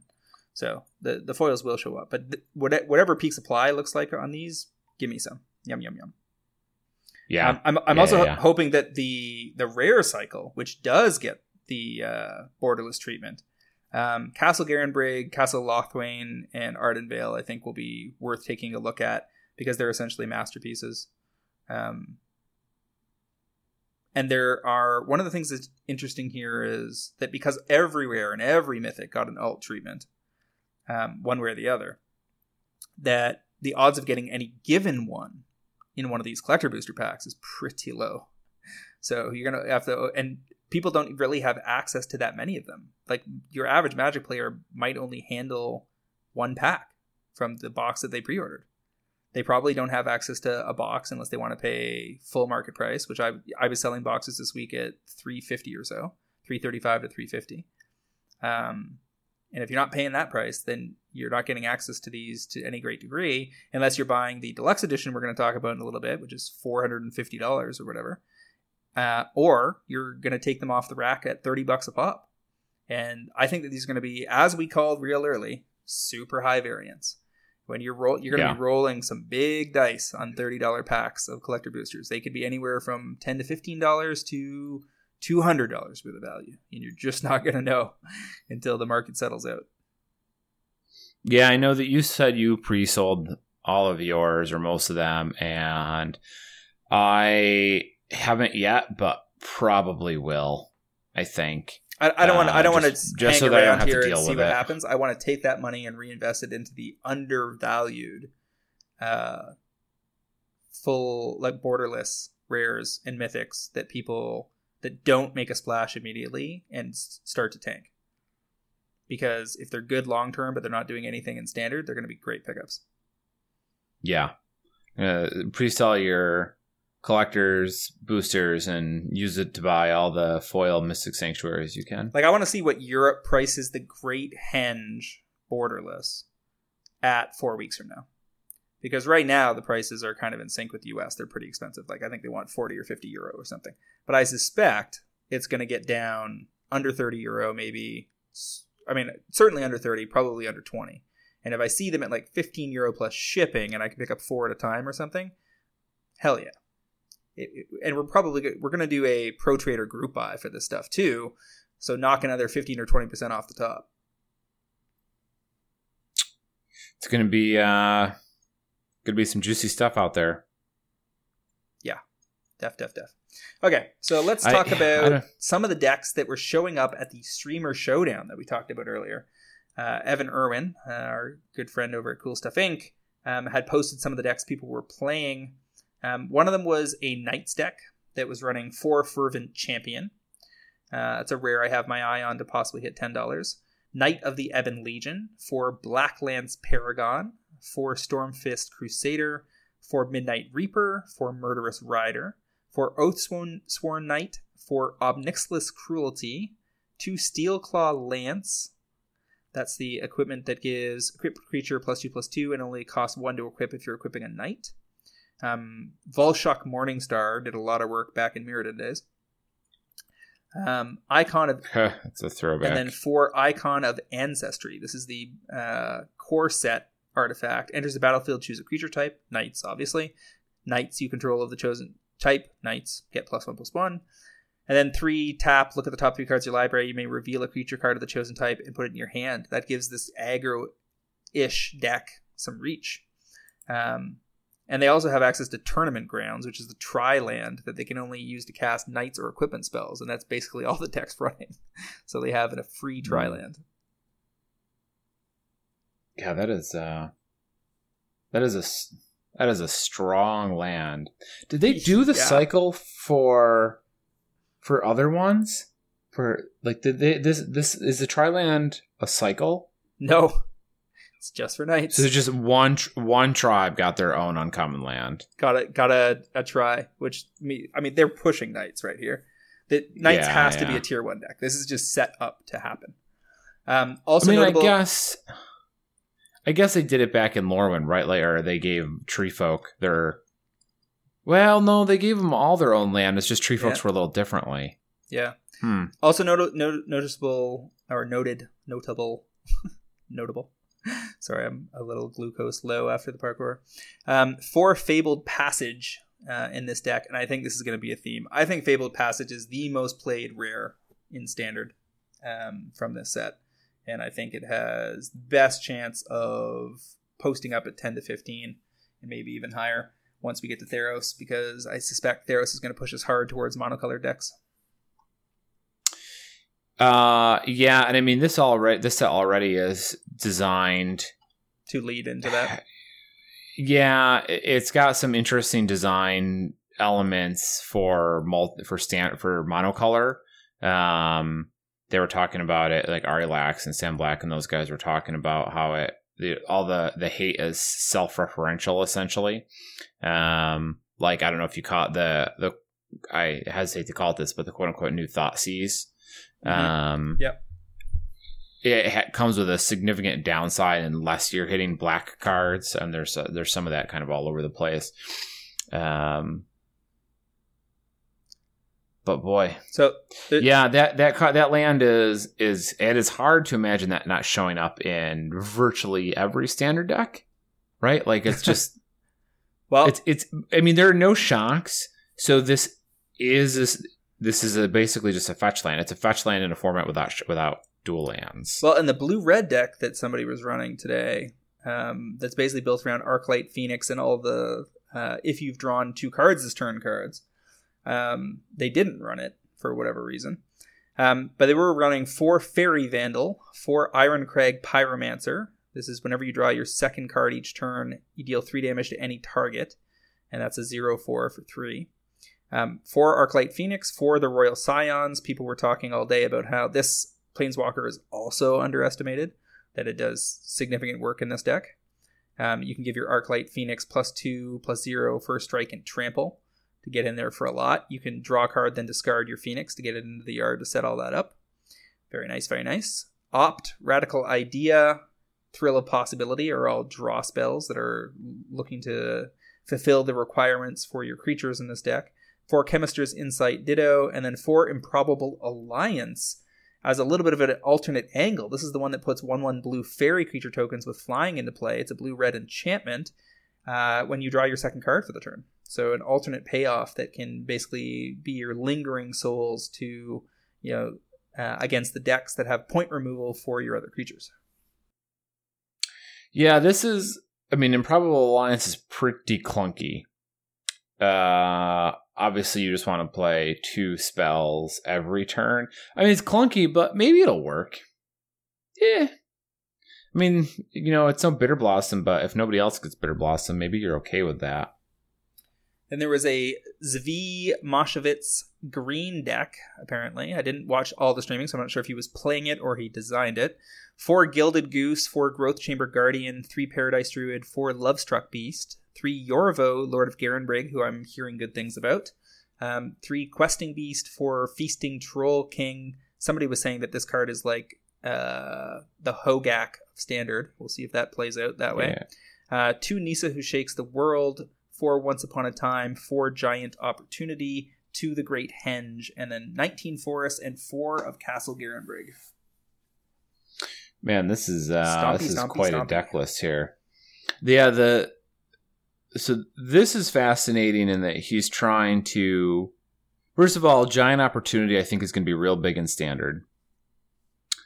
Uh, I think paying three mana to create three food tokens is going to be Or is that 7 7? Yeah, but and I think that that mode will probably get used less. I think just to be able to pay three mana for three foods is going to get used in a lot of green decks. Um, I think we're going to see a good bit of Gilded Goose. I've seen that pop up a couple times because again, the food seems relevant. You're probably going to see that in Giant Opportunity travel in travel together frequently. Uh, questing Beast. This is kind of the first we've really seen of Questing Beast so far. That's that keyword soup just paragraph after paragraph and no downside. Uh, but looking at this reminds me of the list that um, Ari Lax shared, and I think it was somebody else's list, and I'm sorry, I don't remember who it was. I just remember seeing Ari's. But it used something like Giant Opportunity. It used uh, Oko. Um, it used Gilded Goose. It used Emry. Uh, and then there are a couple other commons and uncommons, blue commons and uncommons that mill you four cards. And it was set up to cast Feasting Troll King from your graveyard on turn like three to four uh, regularly. And if you notice it, Giant Opportunity is three foods right off the bat. And this is why you're going to see it with Feasting Troll King a lot. Because if you can get a Feasting Troll King into your graveyard anywhere early, you can turn three cast Giant Opportunity immediately return Feasting Troll King to play, which is pretty nasty. Yeah. I mean, this. And look at all the pips, the green pips. Like Yorvo's three and Feasting Troll King is four. Like, don't tell me we're not leading into a crazy mono green deck with. uh Again, I've forgotten the green god on Theros. I always want to say Naya. Nissa, No, not Nisa. Nylea. Nylea, thank you. Yeah, Nylea. There's going to be a new Nylea card, and this deck is going to be gross at that point. Would be my guess. Um, Castle Garenbrig is like seems to be set up for big green at that point. And we've got the great. Yeah. There's, there's the great henge too. Like big green is just has so much support. Like this deck looks nasty. Um, big. Ad- Yeah, Castle Garenbrig does cast Feasting Troll King on its own. so So you have to have five lands total, but So Big Adventures uh, was an Hmm. adventures style deck with Edgewall, Innkeeper, Flaxen Intruder, Giant Killer, Lovestruck Beast, Mysterious Pathlighter, uh, Wandermare, Beanstalk Giant, Realm Cloaked Giant, and Oakhame Ranger. This is about just getting two for ones out of every card in your deck. It's just adventure after adventure. I have no idea if this was just to fool around with this today on stream and see if it was worth pursuing or if it's a real thing. Um, I do suspect that Realm Cloak Giant may end up being one of the more underpriced uh, mythics. Um, currently sitting at about like anywhere from three to five dollars. Maybe that's a ten dollar card. Um, show me the show me the deck that's going to run four of them consistently and is consistently making top eights, and then we can talk. yeah, man, I told you before. I think that card's legit. I think uh, it might. It is competitive for best sweeper in the format, and then you just get a five minus seven seven vigilance on the backside if you care. And as we said last week, it could be that the giant, the minor giants theme in Throne of Eldraine is a setup for a more significant giants theme, um, come Theros. So Yeah. I'm I'm a fan for sure. Uh, and at three bucks, I don't think I'm a buy, but at two dollars, I could see going in because I think that could hit six or seven. Uh, there's also this Simic Flash deck, which is similar to the deck that uh, I think this is one of the ones I saw Brad Nelson play today. This is Spectral Sailor, Brineborn Cutthroat, Wildborn Preserver, Brazen Borrower, four Frilled Mystic, four Nightpack Ambusher. That that card does work. He's just putting wolf after wolf into play. Two Anticipate, two Essence Capture, Negate, four Quench, three Sinister Sabotage. It was like blue green tempo. They try to drop their important hmm. thing. You counter it with a Frilled Mystic, drop a Night Pack Ambusher, defend it with counter spells, and roll to victory. This seems like you're really trying to make fetch happen. but uh, maybe, I don't know. This doesn't do anything for me. Uh, These types of decks are re- are good and standard very rarely. So here's the Embercleave version of the Knights deck. Fervent four Fervent Champion. This is a Boros version, no black. Four Fervent Champion, four Venerable Knight, four Inspiring Veteran, four Sky Knight Vanguard, four Worthy Knight, three four three Acclaimed Contender. That's the Knight Searcher that I incorrectly thought was more powerful than it actually is for EDH. Two True Fire Captain, two Cavalier of Dawn, one God Eternal Oketra, a Gideon Blackblade, two Shining Armor, three Embercleave, two Circle of Loyalty. That's a streamlined red white aggro deck with a lot of utility. Which is exactly the boat they want to be in. Um, I would imagine that the real Knight deck will end up being essentially two color that splashes one, right? If if uh, if there uh. ends up being two versions of the Knight deck, and the meta supports that, Fervent Champion could be the play. At 350, that could be a seven to nine dollar card. Maybe it's 550 to six buy lists some given weekend before a big GP. Mm-hmm.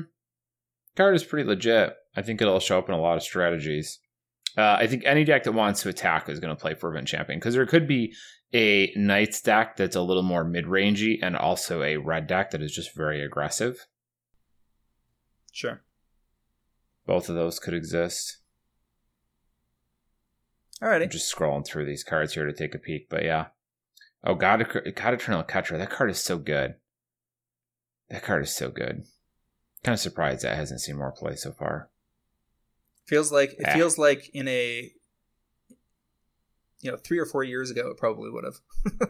there are a lot yeah. of powerful guards in standard right now.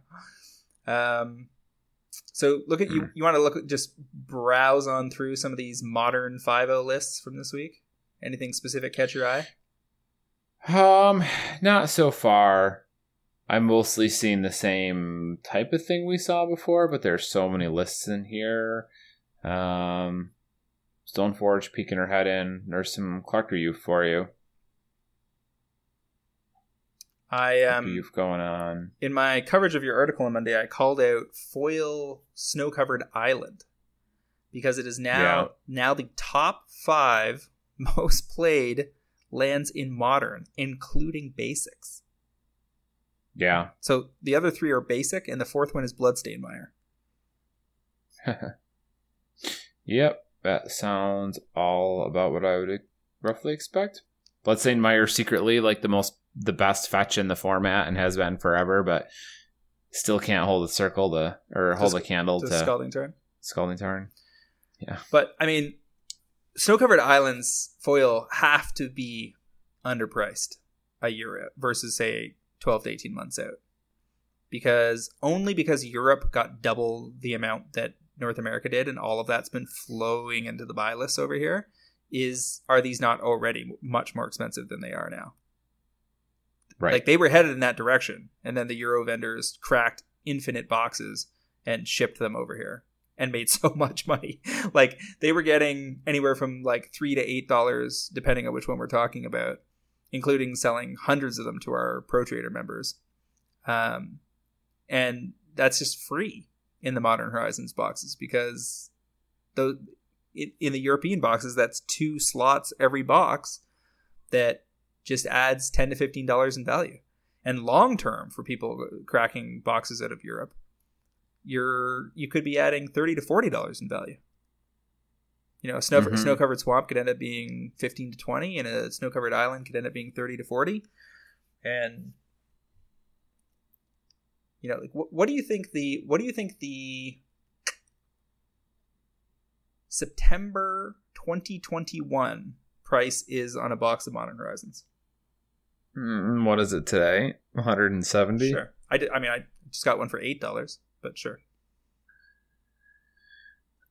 Probably 350. This will uh, probably double for two years. Like the week that we hear that they are distributors are out of them, they're going to jump 50 30 to 50 bucks overnight. Yeah, I mean a box uh, a box doubling in value is actually pretty significant, right? Like that doesn't happen because the average value of the box has to double. So like one card spiking doesn't do enough. You have to have the whole set move.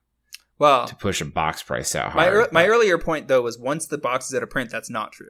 Once the box is at a print, the EV decouples from the price of the price of the box and the price of the singles, um, because vendors can no longer just order more boxes to to try to break the EV and push it back down.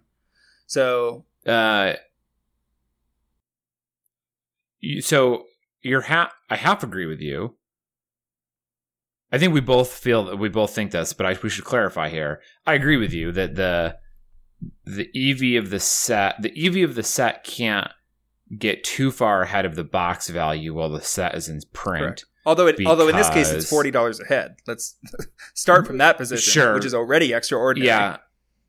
Yeah, yeah, I agree for sure. And sometimes you have uh, what do they call it? Very uh, there's a lot of friction in the market that can generate result in those types of gaps.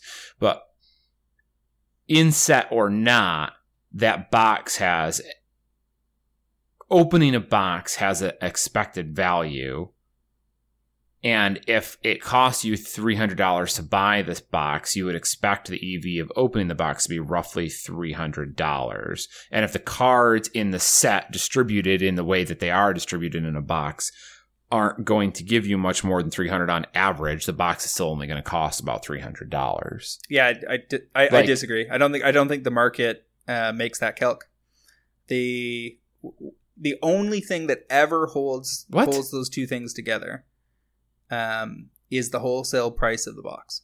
It's never about EV because the average player doesn't even look it up.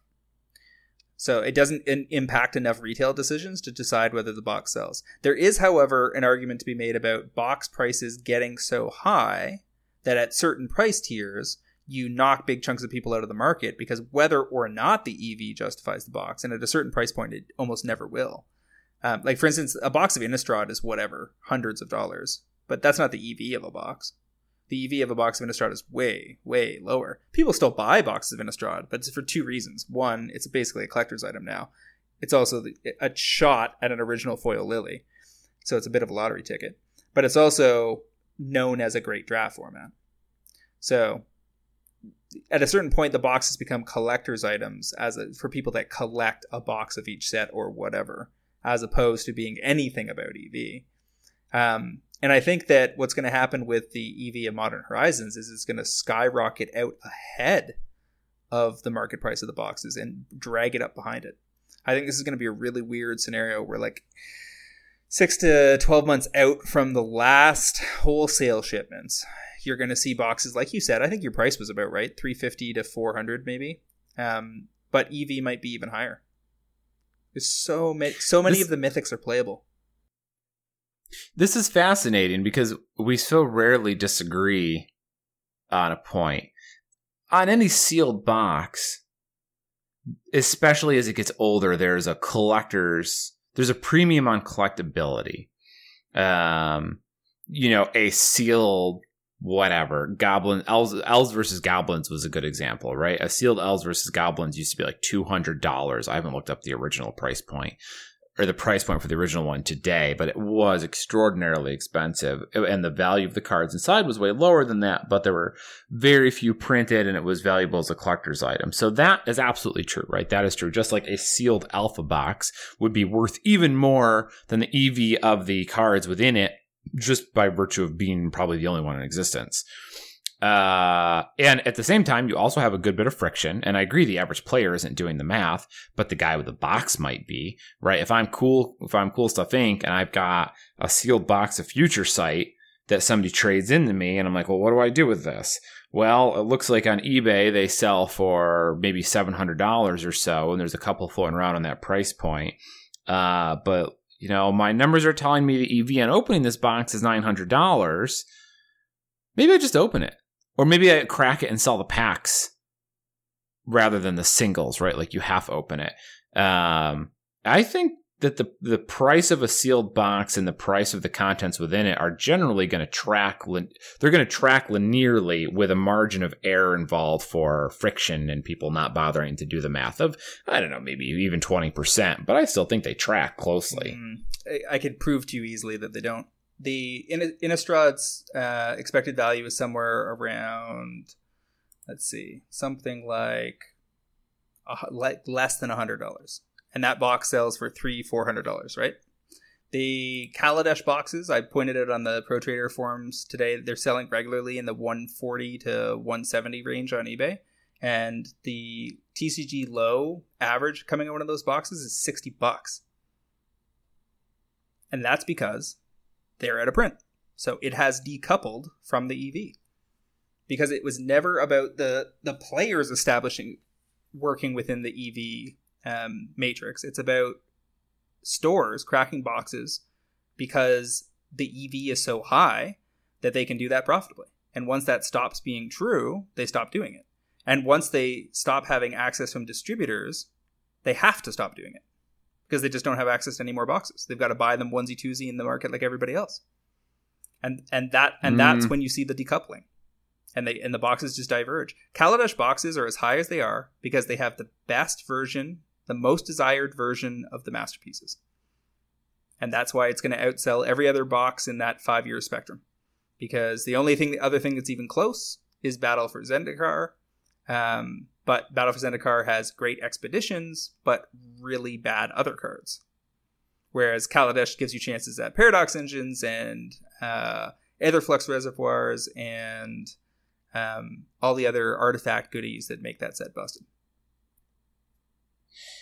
Uh, we could get into this, but that seems well, it's counterproductive. It, it's, it's probably worth an article. Like I'm happy to to write it up and do the extent more extensive research to back it up. But this is, you know, this isn't just something I came up with off the top of my head. I've been tracking this stuff for years along these lines. Yeah, where's the box?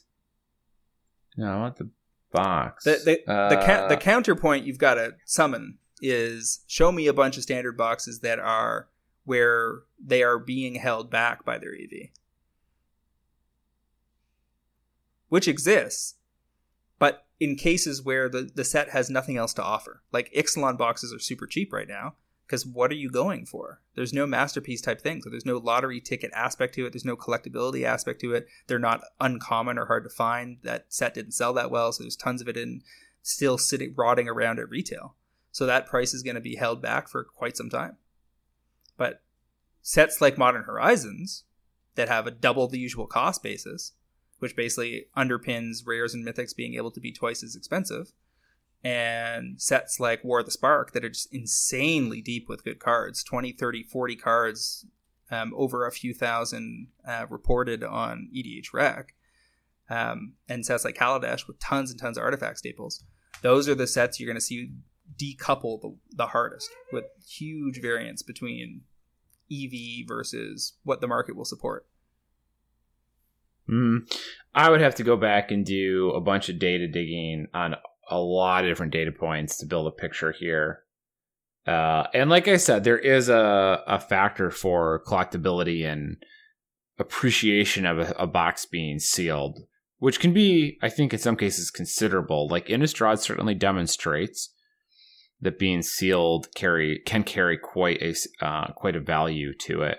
Um, but let's let's move off of that for now. Uh, in this modern list here, the modern event, I did find a Arbor Elf. So it's an it's Arbor Elf with uh, Utopia Sprawl, right? We are familiar with that one. He's got Overgrowth in there. He doesn't have, which is the one that taps when you tap the land, you get two, double green. He doesn't have uh, Lotus Field, which is what I was expecting as soon as I saw Overgrowth. He's got both Kiora Master of Depths, which is the old one from Battle for Zendikar Yep. that untaps the land, and Shakes the World, which adds additional mana when you tap. And then he's got he's got three Hydroid Krasis. Uh, he's got Voracious Hydra, which Wow. is the one from M20 that you get to either double the counters on it or fight a creature when it comes into play. Uh, and he's got three Tooth and Nails for the Xenagos combo with um, a couple other odds and ends here. So this guy's playing Tooth uh, and nail. playing some good. Yeah, three Tooth and Nails. Yeah, Wow, that's a wild deck. Here's another one that's that guy's got a plan. here's another one that's almost as crazy. This is black red deck. Chandra Acolyte of Flame, three Liliana the Veil, four Pestilent Spirit. This is the two black three two out of uh, the last Ravnica block. Um, Menace, Death Touch, and instant and sorcery spells you control have Death Touch, and it's running. F- oh it's, it's running four Gut Shot, three Kolaghan's Command, and four Lightning Bolt. then it runs. Okay. Then it runs four Rix Maadi Reveler. That's the uh, Ravnica card that allows you to discard a card when it enters the battlefield to draw a card. And if its spectacle cost was paid, which is two black red, you instead discard your hand and draw three cards. Two Rotting Regisaur, that's the 7 6 for three that forces you to discard a card, and four Seasoned Pyromancer. Three Claim to Fame, which allows you, is basically a Unearth um, for two casting costs or less. Three Inquisition of Kozilek, and three Thoughts, three Thoughtseize. That, that, that is way out of left field versus what's going on in modern right now, which is already quite diverse. Mm, yeah, that is something else. Um, I have here a technically it's Temur, although really it's is it uh, Deceiver Exarch deck with uh, Wrenn and Six. It's Deceiver Exarch with Wrenn and Six, um, and then it uses the Kiki Jiki Pestermite combo and then a pile of spells. But I mean, they're shoving Wrenn and Six in a Kiki Jiki deck here. Four, co- I mean, that's- four colors. That's that's not green on turn four. That's green on turn two. Yeah, four color snow. So you're bending over backwards to pull that off. Four color snow control was doing a lot of work at the Legacy GP this weekend. Arcum's Astrolabe and and Wrenn and Six all over the place with Ice Fang, Quaddles, and other shit. I just went to see if I could buy Wrenn and Sixes at Channel Fireball with my store credit, but they are out. Um, there's a crazy green Stompy deck.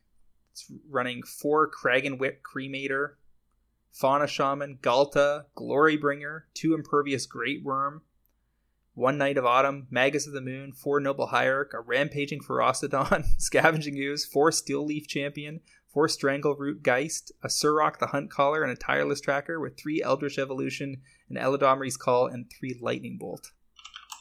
Oh, is this guy just playing red and green cards I own? more or less. Some of these decks, I, I have to, see, I have to see in motion to understand how they woke up that morning and they were like, you know what is missing in modern right now? This deck, green red. There's mid-range. a Ju- Jeskai Ascendancy deck down here with uh he's got the f- wait where to it go? Four Glittering Wish in the main with the one Jeskai Ascendancy in the sideboard and three in the main. Uh he's got Echo of Eons in there. Other than that, relatively standard list. Although the last time we looked at this, it's been a while. Still, But still, this guy's still seeing, out there, still, doing seeing stuff. Grixis and Mardu Death Shadow do work. Still seeing Tron out there. Mhm. Still seeing, uh, prob- if anything, a resurgence of dredge decks post Hogaak, um, doing lots of work. There's a there was a zombie list in here that went 5-0. This format is extremely diverse. There's a there's a yeah. elementals deck 5-0'd in here. Yeah. Ooh, four of Yawgmoth deck. Thran Physician. Yep, that was the zombie one, right? Uh, yeah. Yeah, well, no. I wouldn't call this a zombie deck, no. It's got three Chord of Calling, four Eldritch Evolution. Oh no, different deck. Uh, That's a different one. yeah, it's it's got I mean it's got Geralf's Messenger, but Uh, yeah, four Strangleroot Geists, four Messenger, four Birds, some other ones and two ofs, four Wall of Roots. Here, here's an, here's another week with Niv Mizzet, Bring to Light, 5 0ing. Deck is real. It's been every week for the last six weeks. Really, every every deck dump. I don't think there's been a deck dump. And yes, they're curated. They're picking out the funky decks to make it seem like it's more diverse than it really is. There's tons of Tron out there. But nevertheless, different players running Niv are still 5 0ing on a regular basis. Yep. Yep. So modern's looking pretty good. Uh I'm seeing let's see, Wrenn and Six. I have five results on this page. Urza, and I only have two results for Urza. I wonder if that how force that is. What the actual numbers would have looked like. Hmm. All right, so to wrap things up, we got a couple things we need to discuss. One was the announcement on TCG Player this week of a new program called TCG Infinite. And this was invite only to start with. Um, you have to apply to get an access code.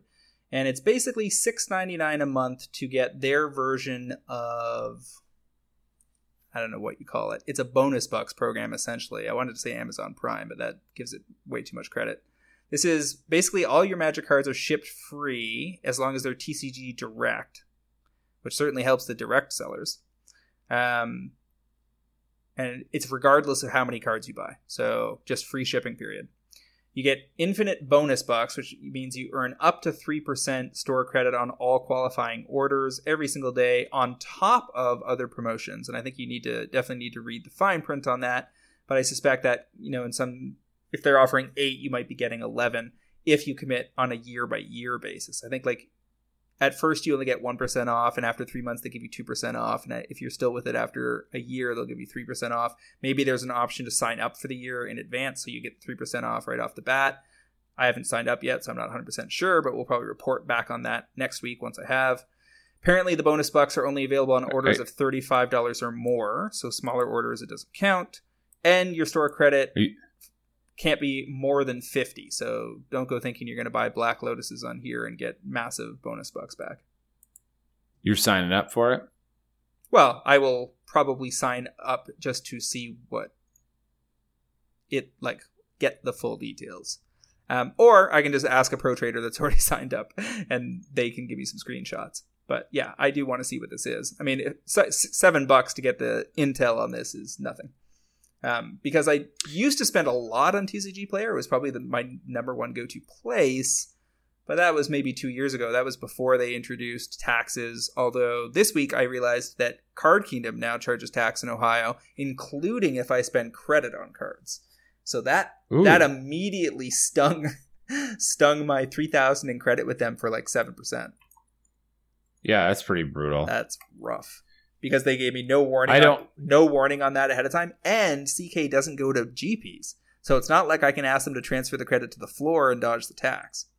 Now I can yeah. I can have them shipped to Canada to dodge the tax, but then I'm probably going to get hit with tax at my border, which is higher. My mm-hmm. my tax is thirteen percent.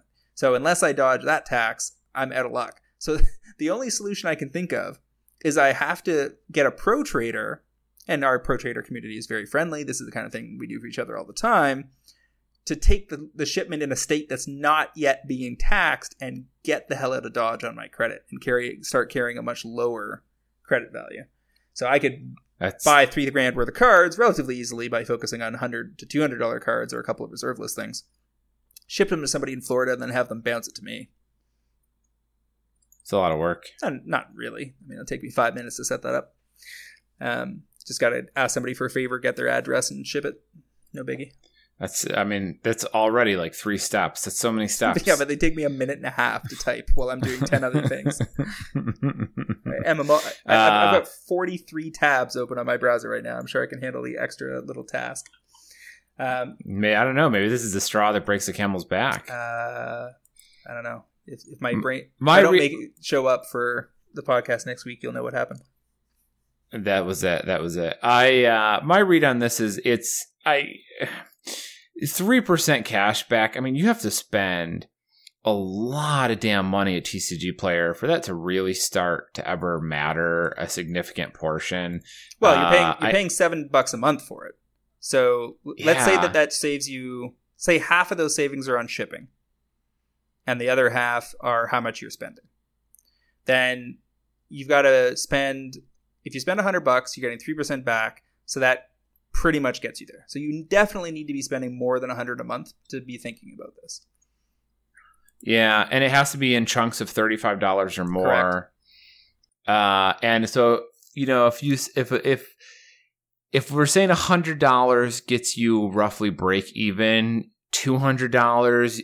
If you spent two hundred dollars a month, you might month after month after month.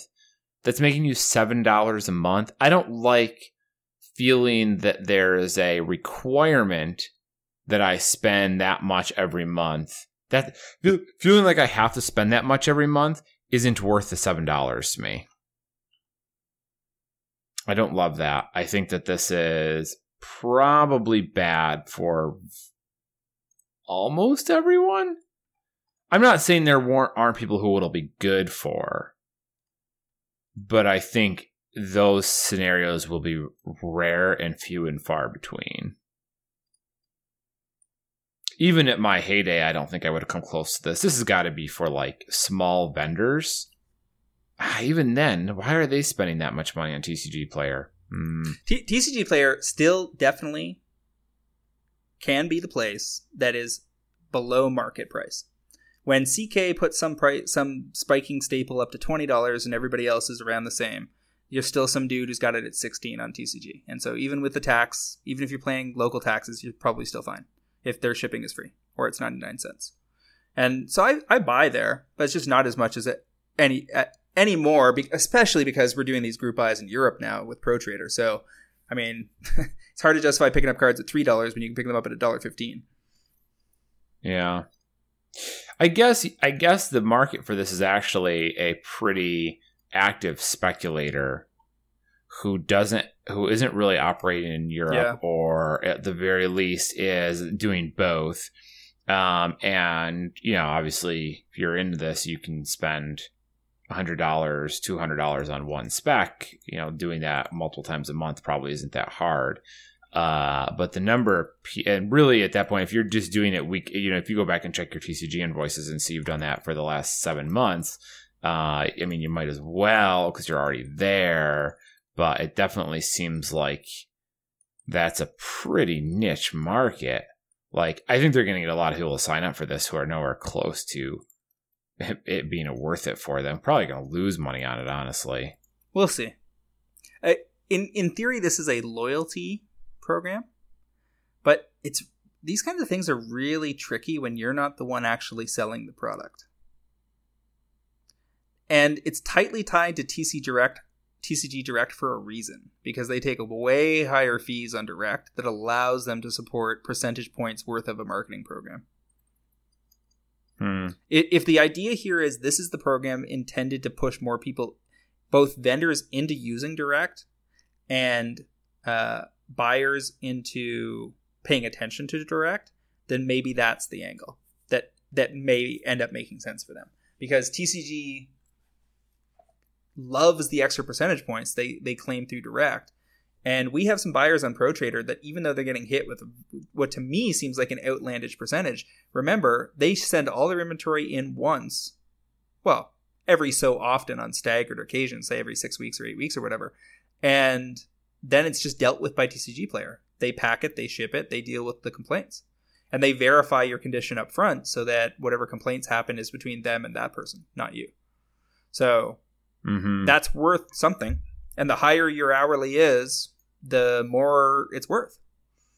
Um and and i'm at the point where like good thing my time is if useless. T- yeah if tcg player was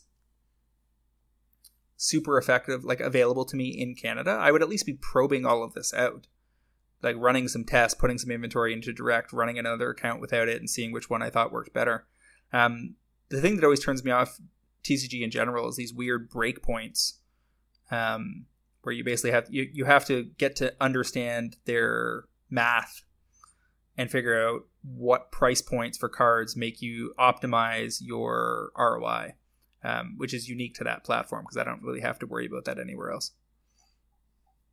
Mhm. All right, so let's let's wrap up with a discuss, quick discussion of the Throne of Eldraine Deluxe collection that was unveiled this week, because the the Throne of Eldraine product mix wasn't confusing enough, given that we already had regular boosters and boxes, brawl decks, planeswalker decks, collector boosters, and collector booster boxes with not one but three different card treatments inside, and a strange mix of availability for everything from the buy a box promo to common adventures in alt art um, and everything in between. Uh, i guess there's also arcane signet only showing up in the brawl decks.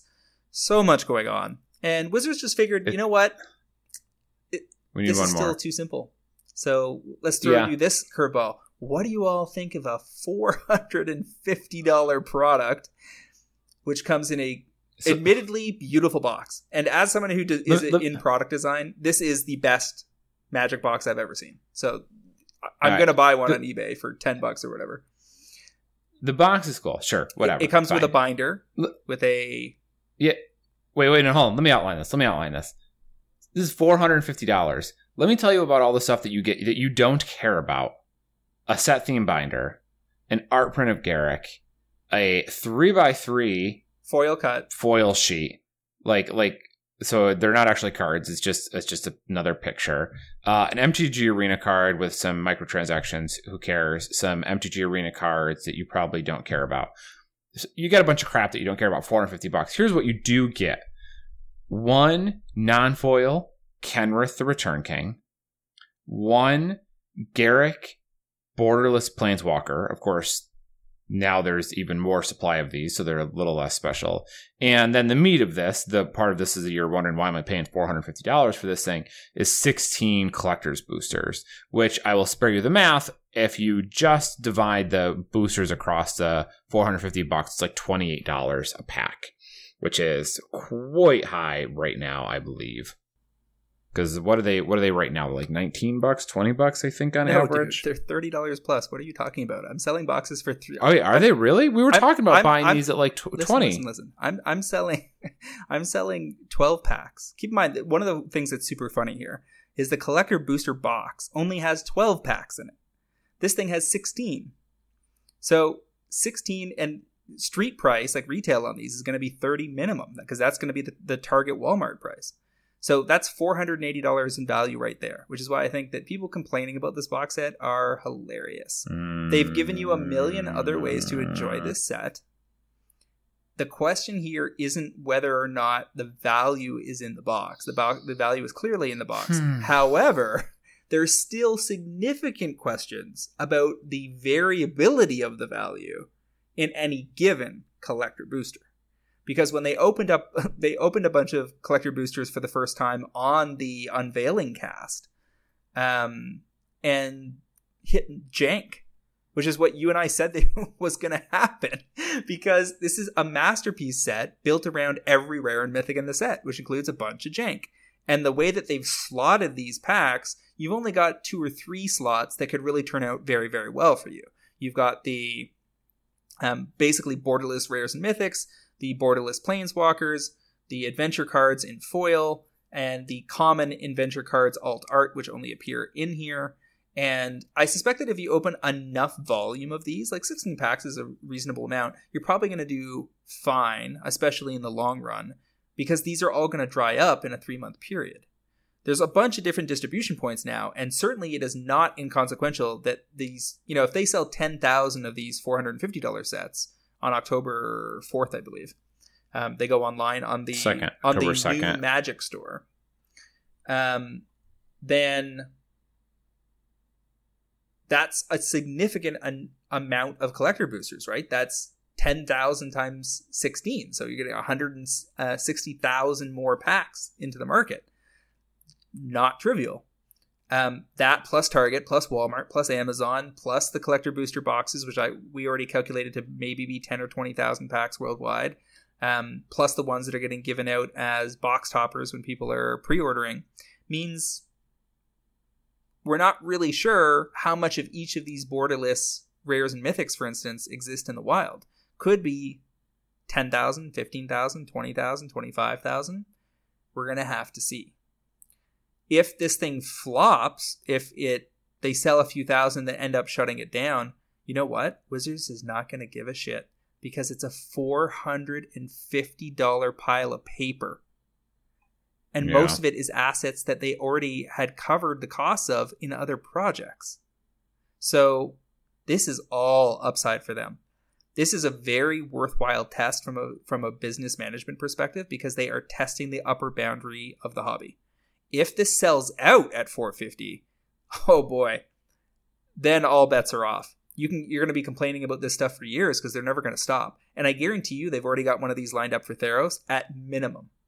And it might be the set after that as well. And then after that they're going to reconsider.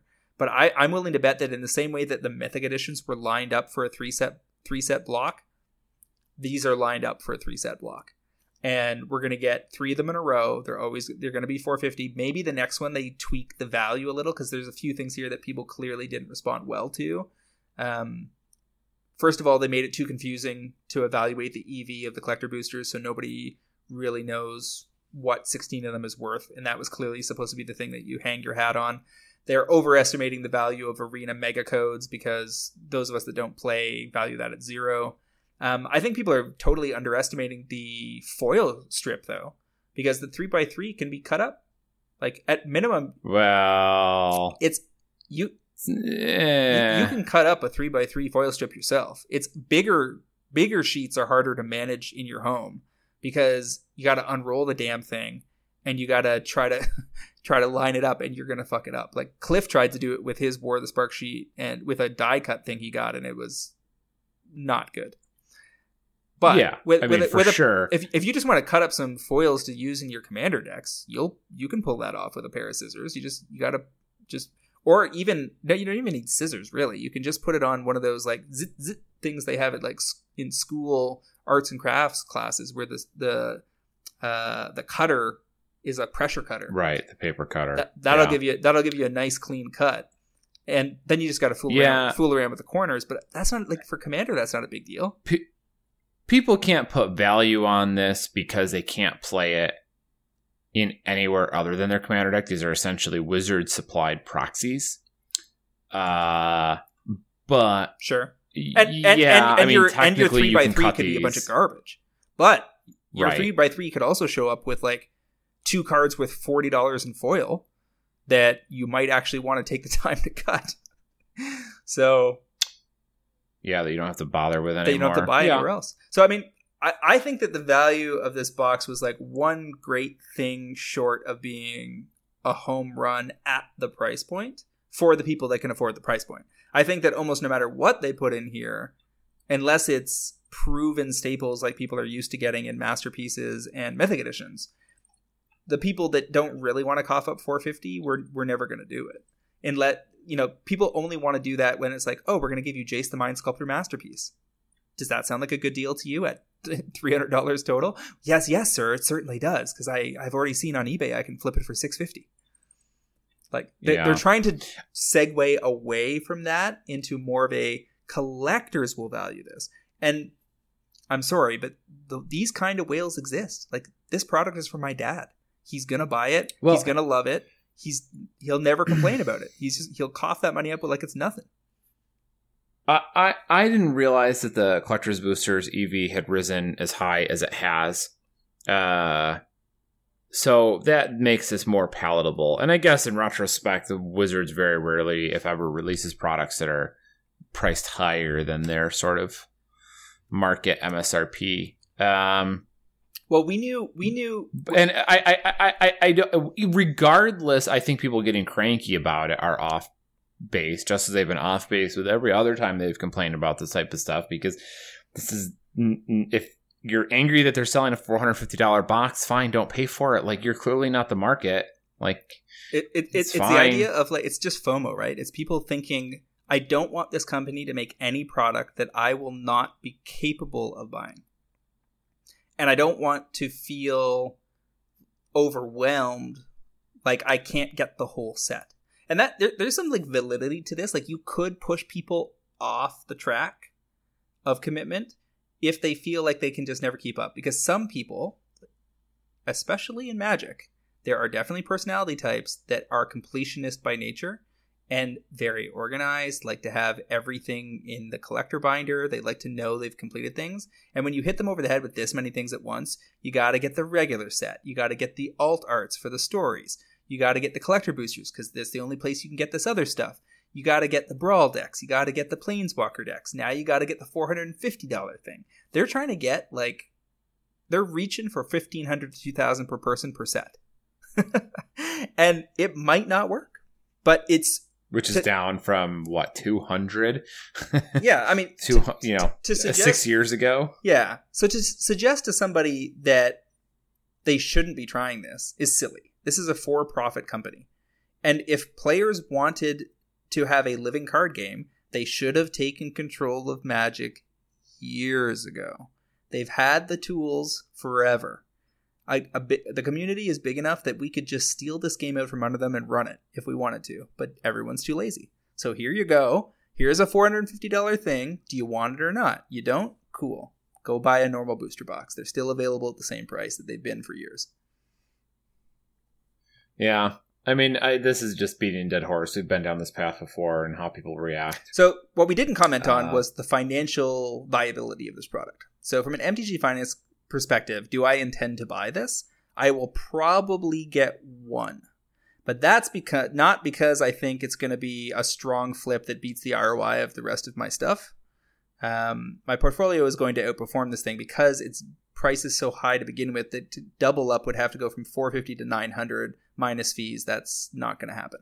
What it is probably going to do is sell overseas for about 600 to 650, maybe 700, because even though they announced that they're selling it through magicstore.wizards.com to a bunch of countries outside of the US and Canada, those people have to pay ridiculous taxes, ridiculous shipping, and they're not going to want to do that. So instead, they're going to rely on the US market to buy extra copies and then ship them to them on the sly.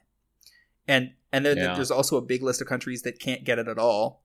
So if you put up your eBay listing with will ship to anywhere minus whatever, Italy, Brazil, the, the countries. Well, you don't even have to deal with that. You can just enroll in the global shipping program. True, true. I say enroll, true. but it's literally one checkbox that says, yes, I'm okay with this. And you ship it to true, eBay's true. US distribution point, and eBay handles it from there, and they deal with charging the guy. So, yeah, it's very easy on that front. I yeah, yeah. I mean that's one way to go with it. I don't I mean I don't think you're gonna miss buying this. It's just a lot of money to tie up in something that might take a little while to churn through. And, and keep in mind, we were getting our 12 packs overseas for less than $200. So that means we got for, for I was spending 400 for 24 packs. This is more than 400 for 16 packs. So of course, I should just buy more of the other stuff. And the people that the people yeah. that are selling us the boxes of 12 are now telling us they can get us loose packs. Unsearched loose packs. So Lucy's. So if they can give us the same kind of price on loose packs, then why would I plow money into this? But that obviously is pro trader specific. Yeah, yeah. I, I mean, overall, it's it's. I, I, think the takeaway here is mm, if this sells out, mm, yeah, Theros will probably get the same thing because the turnaround time was too short but I could see uh, what is it? It's after Theros. I'm gonna call it Kiora, even though it's I not keep, Kiora. I, I, keep I keep wanting to say the same thing. Uh, is gonna be. I could see that one getting ratcheted up. I wouldn't be surprised if by the, the end of next year they've got some, you know, gold plated, ultra premium, whatever, and it's a thousand bucks. I really see them putting out a thousand dollar product. If they put out a if they somewhere. put out a thousand dollar Commander's Arsenal that had like Mana Crypt, Sol Ring, Mana Vault, like all of it, it would sell. Nine ninety nine, oh, yeah. but you get like nine masterpieces. Nine masterpieces for nine ninety nine. They could probably sell that. Yeah. It's just so and it's just so easy and it's easy for players to look at that and not be sh- not be scared off because they go, oh, sure, it's a thousand dollars, but I'm going to sell seven of the cards in here that I don't need that I already own, and that will recoup almost my entire cost or to whatever. get the one sweet one. So sure, I'll yeah to get the one or two that I still need. So I could definitely see them going that route. Yeah. Um, pre, pre, frankly, Pre- premium commander seemed very much an option in the survey I took this week. So Mhm. expect to see it in the next 18 to 24 months for sure. Hmm I mean, honestly, if you look back on it, it's kind of surprising they're ramping this process up as slowly as they are. Well, Right? there's Like, only they they could have gone to the top a lot faster well than they did. in the 25 year plus scheme. Yes, definitely. If if if I would like, I was talking about this with people that used to work there the other day, and you know, without naming names, and they were like, "Yeah, it's." Strange to me that it took us this long to get here, because it's not like Yeah. Hasbro's not not like not ever been greedy. Yeah. All right. Let's uh let's call that. Where can our loyal listeners find you, James? You guys can find me uh, online on Twitter at MTG Critic, as well as via my occasional articles on MTGPrice.com. I'm also typically haunting the MTGPrice.com Pro Trader Discord, helping our members get the most value out of their membership on a day to day basis. And I am Travis. I Alan. I'm on Twitter at Wizard Bumpin B U M P I N. I write almost every Monday doing the Watchtower series over at MTGPrice.com. Uh, we need to have a winner of our $25 gift certificate from Cool Stuff Inc., our lovely sponsor. We need a member who is currently sitting in our Discord. We're going to go with Arokajin. I R O K A J I N. Arokajin. You have just won a $25 gift certificate from Cool Stuff Inc. Congratulations, buddy. You made it. You did it. This is it. This is what your life Was leading. was yeah, all headed yeah, towards. towards. It's Um, the culmination. All right, so let's see. Also, like to remind our listeners to check out the MTGPrice.com Pro Trader service for just $7.99 a month or $79.99 per year. You can get early access to this podcast, fantastic articles by the best MTG finance minds in the business, and a super active Discord forum that will drive better returns and save you money. Saving people money all the time now with these group buys. So get on in here and stop wasting your time playing Magic the Gathering. Uh, you got a little, little bit of Game Master Anthony in that. Uh, once again, MTG Fast Finance is proudly sponsored by Cool Stuff Inc., where you can find all sorts of cool, nerdy stuff in stock, including the best in Magic the Gathering single, sealed product, and a plethora of other collectibles. Use promo code FINANCE5, that's the number 5, during checkout at coolstuffinc.com to save 5% off your order and support this podcast. And that brings us to the end of episode 187. Getting up there. Going to be time for a new sheet soon uh, in a quarter of a year. I've uh, enjoyed 187, and I will see you here for 188 next week. Thank you, Travis, we'll see you all next week for another episode of MTG Fast Finance.